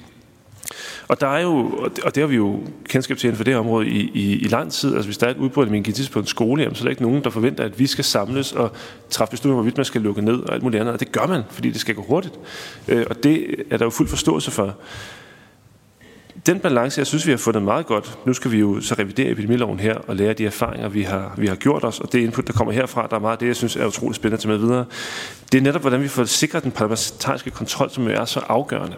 At det arbejde, vi laver herinde, at vi kan stå på, på mål for det. At vi gør det bedste for, for os alle sammen, for landets borgere.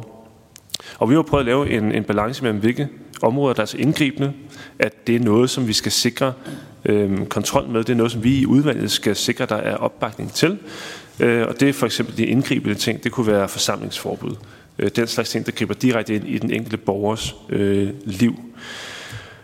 Om vi har fundet den fuldstændig rigtige balance, det skal vi jo kigge på, men altså, jeg føler i hvert fald selv, når vi ser på arbejdet frem til den nye epidemi, der blev vedtaget i år, og før da, synes jeg, at det fungerer, har fungeret rigtig, rigtig godt. Jeg glæder mig til at høre, hvad, hvad min, øh, min udvalgskollega siger, men jeg synes, det har sikret en, en kontrol, som vi ikke havde tidligere.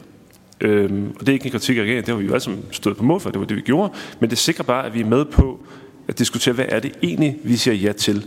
Og en del af det har jo også været solnedgangsklausuler. Det, at når vi giver øhm, udsender en bekendtgørelse, så løber den ud igen. Helt af sig selv, medmindre der stadigvæk er opbakning til at videreføre den. Det synes jeg også er en rigtig, rigtig god sikkerhedsventil, som, øh, som er med i, i alt det, vi har lavet i øh, epidemiudvalget. Øhm, selvfølgelig kan det være utrolig svært på forhånd øh, sidde og sige, hvilke ting, der er så afgørende, at vi skal have den kontrol, og hvilke der ikke er. Men vi har gjort det med den her konkrete lov, når man må kunne gøre noget tilsvarende med andre love, der bliver vedtaget, øh, og, og se på, hvilke dele er der her, som vi er enige om i, øh, i partierne imellem, at det her, det, det kræver altså noget, noget ekstra. Nogle af de ting, I er inde på som øh, muligheder, jeg var selv inde på det i starten her, altså dels det med at udsende, eller oversende samtlige øh, bekendtgørelser til udvalget. Jeg kan godt lide ideen, fordi det er jo det, der er udformningen af loven. Og man kan også bare se, som andre er inde på, at det vil jo være et, et voldsomt arbejdspres. Øhm, og man kan finde en balance i det. I nævner også det her med at lave en eller anden form for, at ministeren skal lave en plan for implementeringen. Den kan jeg også meget godt lide, for den giver dig en eller anden form for gennemskuelighed, og så kan man så sikre en eller anden opfølgende proces, hvor man så siger, okay, fulgte vi så den? Hvordan blev det implementeret? Er der noget her, vi skal, vi skal rette op på? Fordi i hvert fald, for mit eget vedkommende, jeg går ud fra, at det gælder alle andre øh, herinde også, det, jeg bruger mest tid på, når vi skal behandle et lovforslag, det er høringssvarene. Nu Brian desværre gået, men jeg kan med. Jeg læser dem faktisk. Øhm, fordi det er jo sådan, vi kan se, hvad, hvad, hvad folk derude, dem det her omhandler, tænker om de love, vi skal til at vedtage. Det bruger jeg utrolig meget tid på. Øh, derfor synes jeg også, at sende bekendtgørelser i, i høring er en rigtig god idé. Alt, hvad vi kan gøre for at skabe mere åbenhed omkring de her processer, er godt. Alt, hvad vi kan gøre for at andre har sagt, også når vi har diskuteret epidemiloven, det kan godt være, at der ikke kan gå helt samme tid, som når vi har et lovudkast i, øh, i høring, men alt er bedre end ingenting. Og den faglige sparring, det faglige input, den kvalificering, vi kan få af bekendtgørelsen, tror jeg vil komme mange folk igen. Så alt, der handler om øh, den foregående øh, kan man sige, realitetstjek og kvalifikation af, af bekendtgørelserne, er jeg varmt fortaler for. Alt, hvad der handler om åbenhed omkring det, varmt fortaler for, fordi det kan være utrolig svært at gennemskue, hvor mange, altså når man ser på de tal, I har remset op her, bare for fire områder, hvor mange bekendtgørelser, bare i den tid, jeg har siddet jeg vil ikke kunne remse op, hvor mange jeg har direkte eller indirekte været med til øh, at vedtage. Det er jo et voldsomt antal. Nu er det selvfølgelig også en, en lidt særpræget øh, situation, vi har været i, men ikke desto mindre. Så det, det tror jeg var sådan mere eller mindre organiseret. De tanker, jeg har gjort mig omkring det her med udgangspunkt i mit eget arbejde, og så med jeres, øh, med jeres arbejde her. Tak for det. Carsten? Uh, øh, ja, tak. uh, jeg vil sige øh, noget om to ting. Det ene er øh, en observation om bekendtgørelser i, i coronatiden, og det andet er om, om epidemiudvalgets øh, arbejde. Der, der er på lange stræk, kan jeg afsløre, enig med, med Stinus, eller der vi i, i Venstre. Uh, men hvis man tager jeres produkt og, og dem, de, nogle af de demokratiske udfordringer eller, eller problemer, øh, at Folketinget er i i slæbesporet, øh, i stedet for inde på hovedbanegården. Hvis, hvis, hvis det er set sådan, øh, til en vis grænse øh, inden corona, så, så ses det meget tydeligt under corona. Øh, og jeg hører jo ikke til dem, der tror, at øh, embedsmænd eller politikere begår fejl med vilje. Det sker selvfølgelig en gang imellem, at de gør det. Øh, aldrig under en blå regering selvfølgelig. Øh, men altså, øh, nogle gange er det selvfølgelig muligt, men for det meste er det ikke. Men der er jo nogle ret voldsomme ting, øh, og det er ikke for at starte en politisk diskussion omkring det. Øh, øh, 30 minutters regel, øh, lukning af privathospitaler, mink, øh, nogle ting, som, som er rimelig voldsomme. Altså, og jeg tror også, hvis man dykkede juridisk ned i dem, øh, kunne komme i konflikt med en masse lovregler og et stykke hen ad vejen også, også grundloven. Og det kommer så jo af, at man har valgt, og det er jo et legitimt politisk valg for den hver tid siddende regering, at sige, at vi vil vi vil nu bruge bekendtgørelser øh, som redskab, øh, fordi det er meget hurtigere øh, end øh, lovgivning, øh, og fordi vi øh, skal øh, handle hurtigt under øh, pandemien. Altså, så logisk set kan man sagtens forstå det, og så griber man til det redskab, der er mest fleksibelt, men hvor der er størst risiko for at begå fejl. Og der er der altså nogle ret øh, tydelige, også desværre kedelige øh, eksempler på. Øh, den anden ting er øh, omkring bemyndigelser i, i coronatiden er, og igen er det jo, skal jeg skynde mig at understrege, et, et legitimt politisk valg. Øh, men, men øh, bemyndigelser er blevet brugt, og bekendtgørelser, øh, bekendtgørelser er blevet brugt som et styringsredskab. Ikke blot til regulering, men også til styring. Og det er jo fordi, man har valgt, igen legitimt politisk ønske, øh, at øh, lave en, en, en stor statslig styring, i stedet for at lægge nogle opgaver decentralt ud eller ud til nogle regioner, og så har man brugt øh, hvad hedder det, bekendtgørelser som et styringsredskab til det. Så, så jeg håber også, at, øh, og det er ikke, øh, nu har I jo lavet et forskningsprojekt og et fint resultat, men jeg håber, det er bare en opfordring til, at nogle af jer vil prøve at kigge på, kunne man overveje at lægge øh, et eller andet policy paper, øh, en forskningsartikel oven i det her, hvor man kigger lidt på nogle af de her ting, der er under corona. Øh, for det tror jeg, kunne, det tror der kunne være en masse læring i. Det er det ene. Det andet er i forhold til udvalget, øh, og, og der er et stort hele enig med, med Stinus i, at, at det har sådan set været velfungerende. Øh, Øhm, det har det været af to årsager. Øh, det ene er, at man har haft en proces, hvor bekendtgørelser ligesom skulle ind og forelægges for udvalget i sådan en mundtlig procedure, men hvor udvalget også har sagt, det er vi ikke interesseret i, det er en mindre sag, det kan vi køre videre med. Der har der været en god uformel dialog omkring, øh, og det er mit indtryk, at man har fanget en masse fejl. Øh, vi har jo gjort det også i, i mit parti, at hvis tingene har været offentligt tilgængelige, så har vi også delt det med interesseorganisationer og andet, for at få deres besøg med, øh, og de har kunnet arbejde meget hurtigt, fordi der lå en masse ting i, øh, i det. Så jeg synes egentlig, man har fået en måde, hvor den proces, der ellers i nogle tilfælde, som I beskriver i jeres forskningsprojekt, er hjemhørende i forligskredse som udmyndning af bekendtgørelse, har man faktisk fundet en måde, hvor man har sat lidt på formel i en formel parlamentarisk øh, ramme, øh, som rent faktisk også øh, fungerer. Øh, I hvert fald for Folketinget. Så skal man tage stilling til, hvad er belastningen for, myndighed, eller for minister og for, og for embedsmænd, er den bedste brug af, af deres tid. Øh, men jeg tror sådan set, man kan finde noget, noget god læring i, øh, i, i det. Og vi har jo ikke så mange udvalg, efter min opfattelse, som er fyldt med politik og politiske diskussioner i Folketinget det er udenrigspolitisk nævn, øh, det er Europaudvalget, det er Finansudvalget og det er så epidemiudvalget. Og det, der er fælles for dem, er, at man har ligesom proppet noget der ind i, hvor politikerne rent faktisk skal tage stilling til noget. Øh, og så kommer der sjovt nok politik. Øh, så det er jo ligesom den formelle konstruktion. Og for mig er det jo et argument for, at man måske skulle prøve at se, er der nogle områder, hvor man går væk fra det uformelle og over til en mere formel, men også lidt fleksibel proces, så man kigger på, hvordan man bruger hinandens ressourcer. For så er vi det enige i, at man kan ikke læse sig ned i, i, i alt muligt, men der er det mundtlige, altså den mundtlige fremlæggelse er sådan set et effektivt redskab. Øh, og øh, jeg tror både Folketinget og ministeriet kan jo også arbejde med, også på bekendtgørelsesniveau, og, og opsummere, hvor er der nogle høringsparter, der har noget henne, som man så i stedet for at forholde sig til øh, 100 sider, skal forholde sig til fire. Øh, det, det er trods alt muligt. Øh, så må vi jo så have tillid til, at det er en lojal fremlæggelse, der bliver forelagt. Øh, det andet, som også har, har, har gjort øh, udvalget øh, hvad hedder man, det, velfungerende i forhold til, til bemyndigelser, øh, er jo, at man har benyttet sig af den praksis, som man i virkeligheden har i alle folketingsudvalg, nemlig at folketingsmedlemmer kan stille forslag i et udvalg. Og det har vi i oppositionen brugt til at presse regeringen, øh, og det har haft øh, et stort succes. Vi har ikke fået nogen områder, hvor regeringen har givet os ret, men vi har set, at der er kommet en afværgdagsorden. Øh, øh, ofte ned, tror jeg, det radikale venstre har sagt, at vi synes, at de har en pointe. Og så er, der, så er ting blevet fremrykket og blevet lavet om, øh, så altså, vi, vi har fået ret i det skjulte, øh, og det lever vi så fint med. Men, men det synes jeg faktisk også er en vigtig lære at, at der har været en, en mulighed for, at, at vi som opposition kunne stille et forslag, der udfordrede det, regeringen kom med. Altså, der kan man også forestille sig, at en opposition, man kunne have mindretalsbeskyttelse, for hvis der er en bekendtgørelse, der er meget vidtgående, øh, så kan man ligesom, inden den er udstedt, øh, altså et mindretal rækken hånd i vejret, I beskriver også lidt et forslag, der er i fra Tyskland og England, tror jeg. Øh, og det har der også lidt været på det nye område, og jeg synes faktisk, det har fungeret udmærket.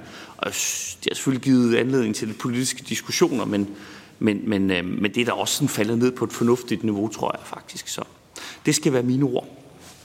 Tak for det. Vi gemmer øh, spørgsmål og kommentarer, øh, fordi nu vil vi lige bede justitsministeren om også at sparke ind i den her debat, og så tager vi en samlet runde. Øh, værsgo, justitsminister. Tak for det, øh, og, og tak for invitationen til at komme her i dag og tale øh, om regeringens tanker om bemyndigelsesbestemmelser. Øh, alene ordet bemyndigelsesbestemmelser, så er man jo ikke ligefrem i et område af, af allemands eje. Men ikke desto mindre, så, så er det vigtigt, og forskningsprojektet viser, at antallet af gældende bekendtgørelser i 2018 var omkring fire gange større end antallet af gældende love, og dermed jo den regulering, som øh, de retsundergivende i vores samfund er, er underlagt. Øh, så rigtig mange af de regler findes altså i bekendtgørelser. Øh, og så er det jo, som det også er blevet nævnt, et emne, som i den grad berører forholdet mellem Folketinget og regeringen. Sådan som jeg forstår det, så er der simpelthen ikke forud for nu tidligere lavet omfattende empiriske analyser af brugen af bemyndigelsesbestemmelser, hvilket i sig selv, kan man sige, er interessant. Øh, og derfor synes jeg, der er grund til at øh, sige stor tak til forskergruppen for det grundige arbejde, som, øh, som jeg er med til at gøre os alle sammen klogere og kvalificere den debat, som vi løbende skal have. Og tak til Folketingets præsidium for at have i gang sat det projekt, som vi så sidder med resultatet af nu. Øh, jeg kommer direkte fra et andet møde, og derfor øh, kan der selvfølgelig være sagt noget i oplæg tidligere, som jeg ikke har hørt, øh, og som derfor gør noget af det, jeg siger, en gentagelse af, af det, som er sagt, eller andet. Det skal jeg selvfølgelig starte med at beklage. Men indledningsvis vil jeg gerne knytte et par generelle bemærkninger til brugen af bemyndigelser. Altså, punkt 1. Bemyndigelser er ikke en ny ting. Folketinget har bemyndiget den udøvende magt til at stille, udstede regler helt tilbage fra vores øh, grundlov fra 1849. Og bemyndigelser er bestemt heller ikke et dansk fænomen. Altså bemyndigelser bruges også i, i andre lande med parlamentariske øh, traditioner og lande, som vi normalt øh, øh, sammenligner os med. Og der er selvfølgelig også en grund til, at bemyndigelser er så udbredt, som de er. Nemlig, at det er hurtigt, og det er en smidig måde at kunne tilpasse reglerne på. Øh, det kan være på baggrund af en teknisk eller videnskabelig øh, udvikling, altså omstændighederne ændrer sig, og derfor er der behov for at, at ændre øh, reguleringsgrundlaget. Øh, det kan også være fordi, som det blev nævnt, at situationen kræver hurtig øh, handling. Og så vil der selvfølgelig også være en lang række situationer, hvor bemyndigelser ikke er svaret. Og vigtige og principielle spørgsmål hører til i Folketinget, hvor de kan undergå en grundig politisk behandling og en grundig politisk diskussion. Men det er efter min opfattelse også centralt, at Folketinget øh, kan fokusere på de store linjer og øh, øh, de centrale politiske spørgsmål, uden at og, og øh, drukne i detaljer. Og det vil jeg gerne dvæle lidt ved, fordi det er noget af det, som Stinus også rører lidt ved.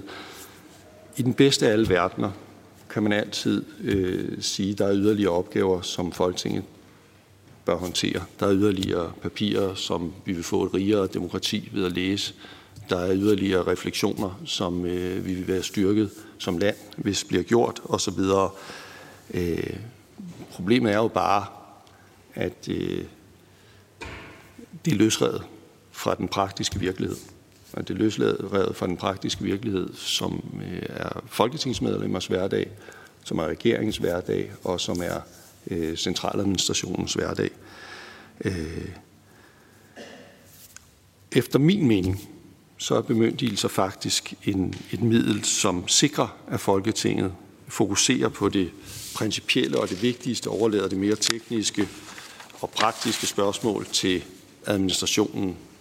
Øh, og der kan sikkert finde eksempler på, hvor der er noget vigtigt, som blev lagt i bemyndigelser og omvendt af Folketinget. Det kan der sagtens findes eksempler på, at Folketinget har forholdt sig til ting, som bestemt hører til i PDTS-afdelingen. Men grundlæggende så øh, er det her med øh, at, at overlade praktiske spørgsmål til administrationen et, et rigtig godt, øh, en rigtig godt linje til at sikre, at fokus er rigtigt. Og der er øh, grund til at, at, at i den her sammenhæng at holde fast lidt i ordet overlader.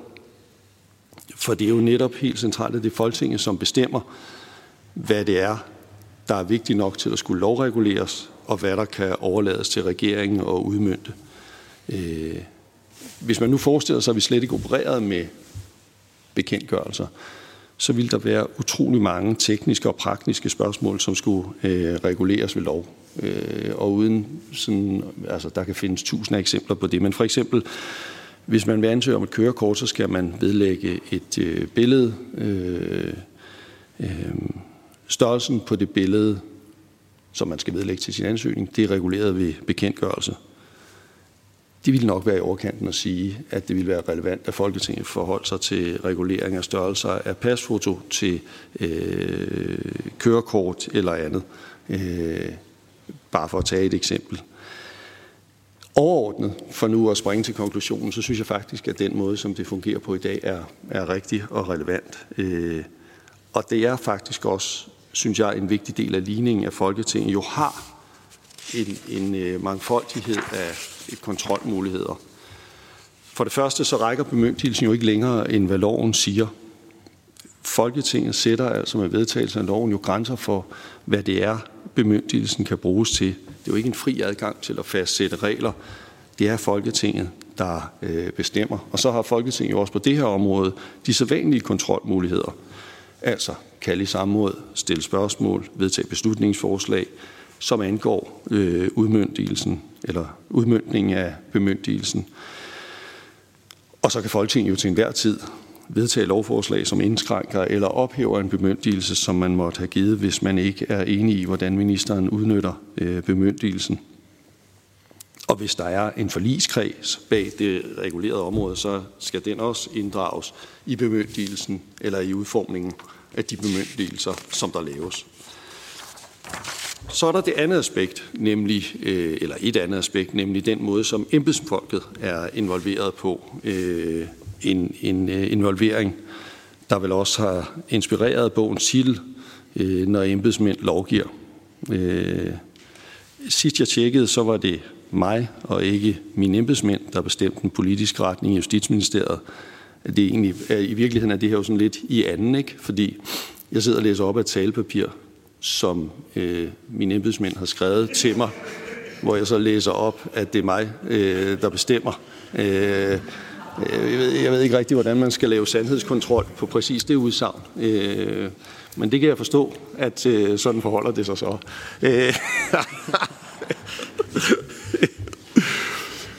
altså, der er selvfølgelig, øh, altså, øh, det er jo bemyndigelser, der gives til ministeren, og det er øh, ministeren og ikke embedsmændene, som i sidste ende har magten til at bestemme, hvordan udmyndningen skal ske. Og det er under alle omstændigheder ministeren, der står til ansvar over for Folketinget. Men jeg tror, at jeg ikke står alene, når jeg øh, Karen, Karsten, Henrik, om nogen har øh, siddet i øh, ministerstole og øh, øh, vi kunne prøve at lave en håndsoprækning på, hvor mange af os fire, der sådan har læst os ned i detaljerne i de øh, bekendtgørelser, som kørte hen over bordet.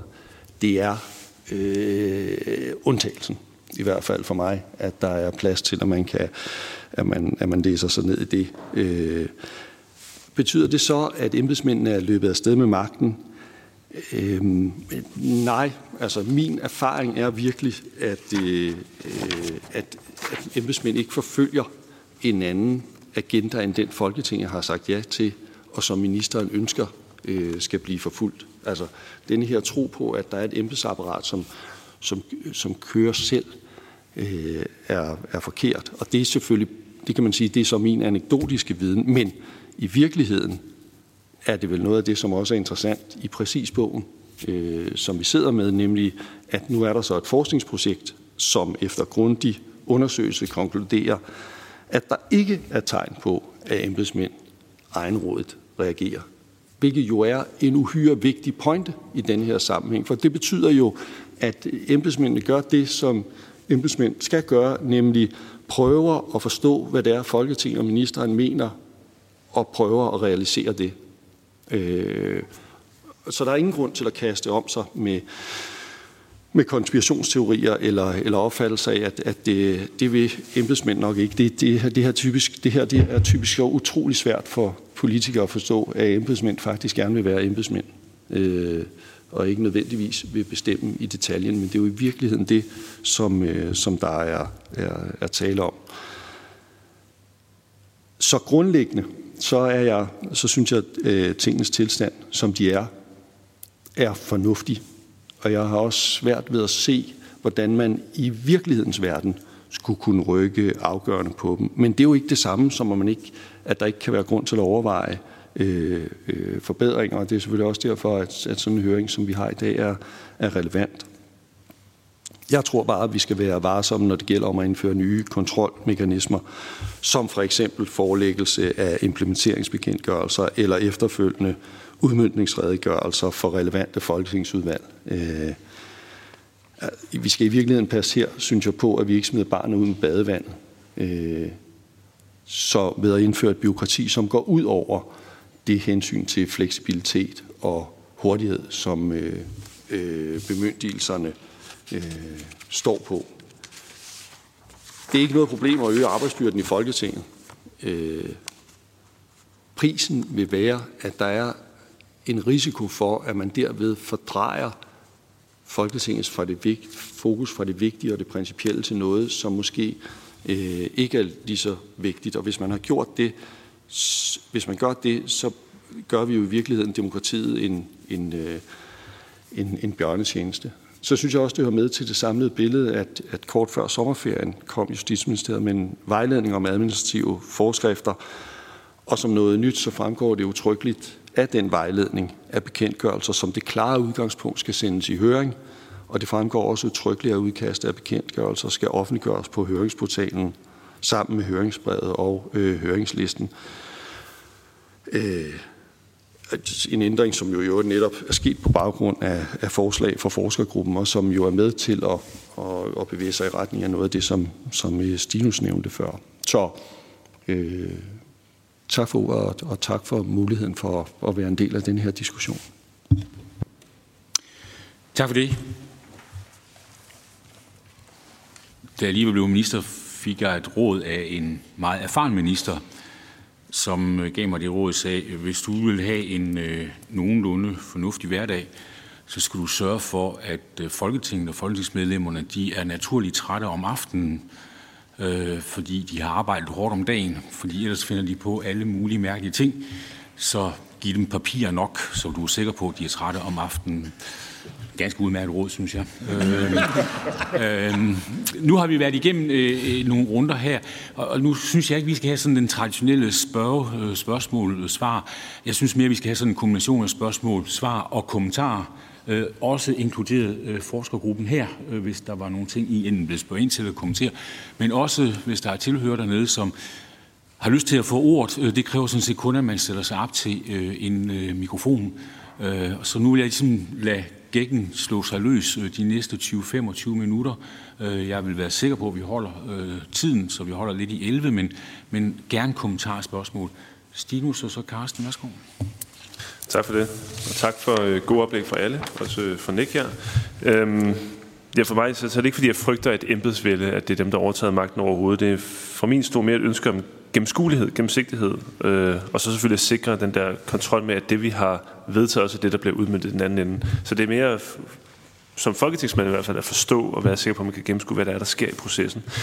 Og så en tanke, jeg fik her undervejs, der er, at vi har jo også vedtaget her i sidste samling, tror jeg det var, at vi skal opdatere magtudredningen. Og denne her diskussion, den vil jo være helt oplagt også have med der. Altså, hvad, hvad er der sket? Er der sket noget med magtbalancen i, i den her scene? Så det er jo bare lige et par, par kommentarer. Tak. Karsten?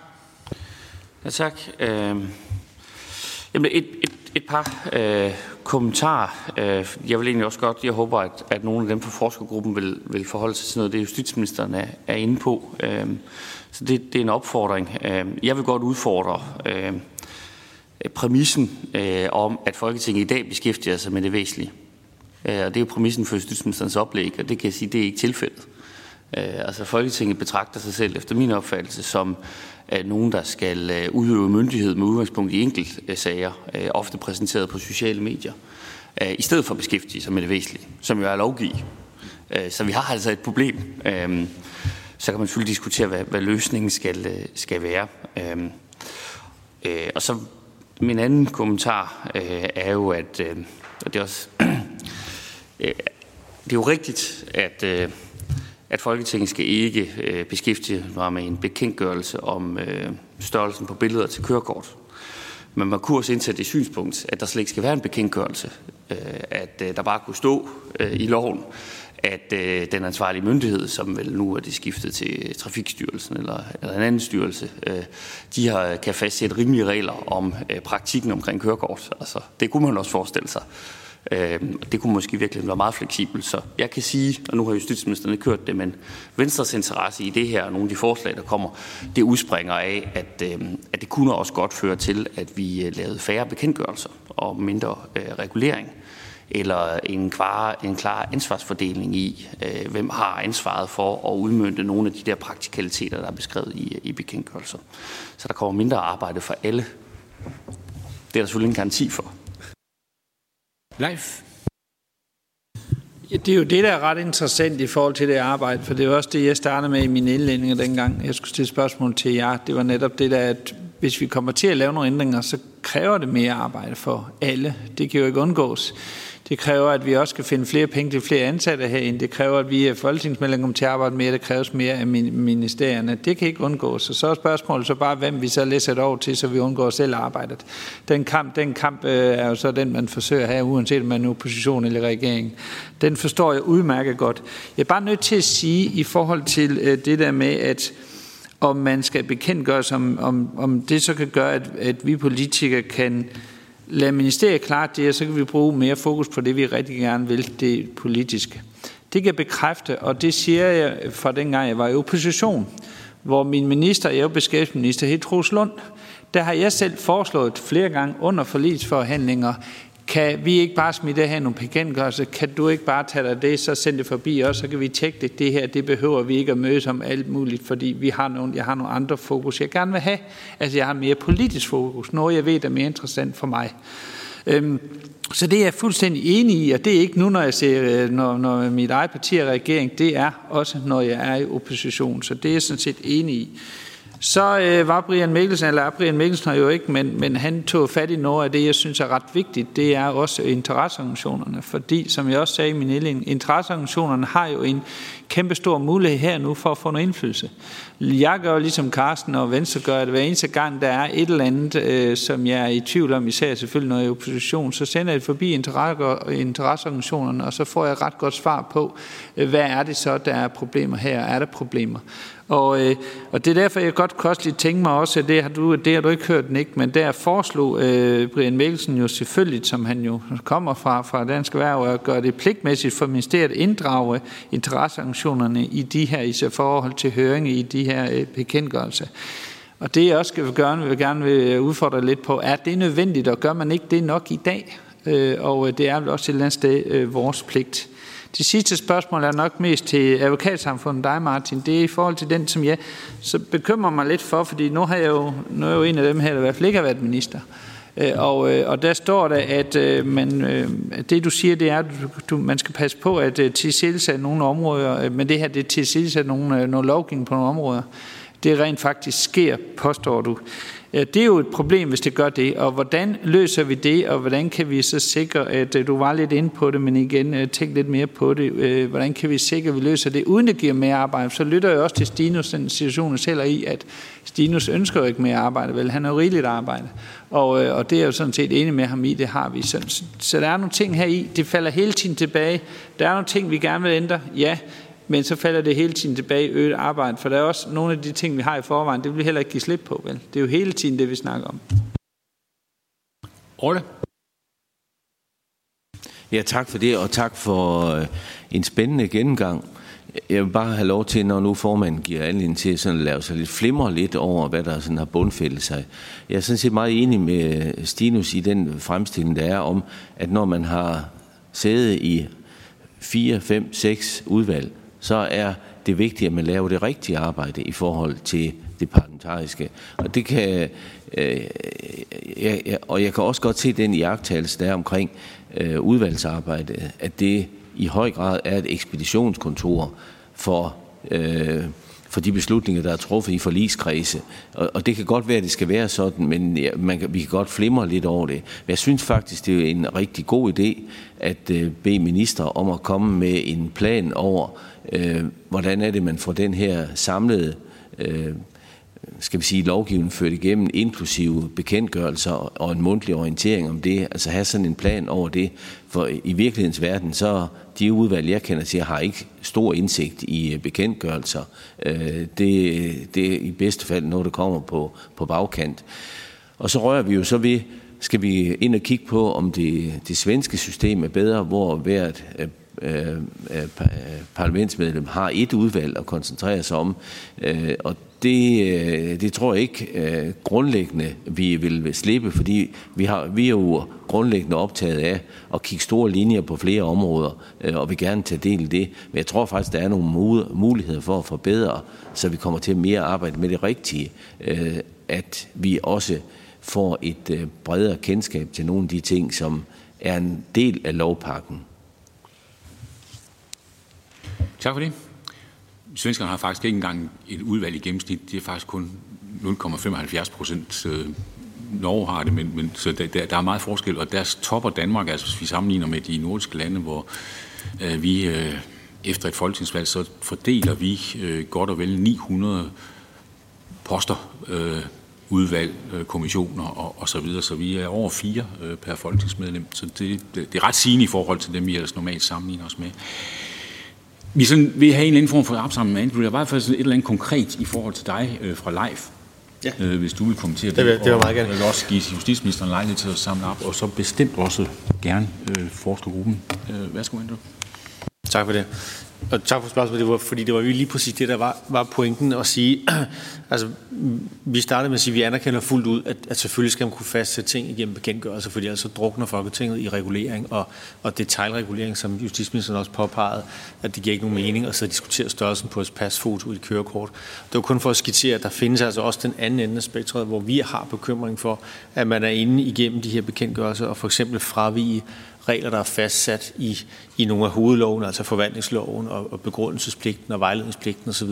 Og det er der, hvor vi mener i hvert fald, der er en klar øh, bekymring for, at man ligesom frigiver øh, den parlamentariske kontrol af så vigtige områder. Så det var kun for at vise et sted mellem de to punkter, ligger der selvfølgelig et balancepunkt, så vi taler for, at man skal, at man skal fastholde. Men her mener vi altså, at man er, at man er gået så dels langt i forhold til at fravise nogle grundlæggende principper i forvaltningen, og at ministeren kan fastsætte nærmere regler om, hvor meget og hvor lidt de skal, de skal fravise. Så er der selvfølgelig beskrivelse i i forarbejderne, hvad man lægger op til, at, at der skal laves af afvejninger, men, men herunder også afvejningen blandt andet er i forhold til at, at fastholde en effektiv inddrivelse, som jo så også ligger i, i ministeriets øh, regi, så, så begynder det i hvert fald at være bekymrende i forhold til sådan, den parlamentariske kontrol.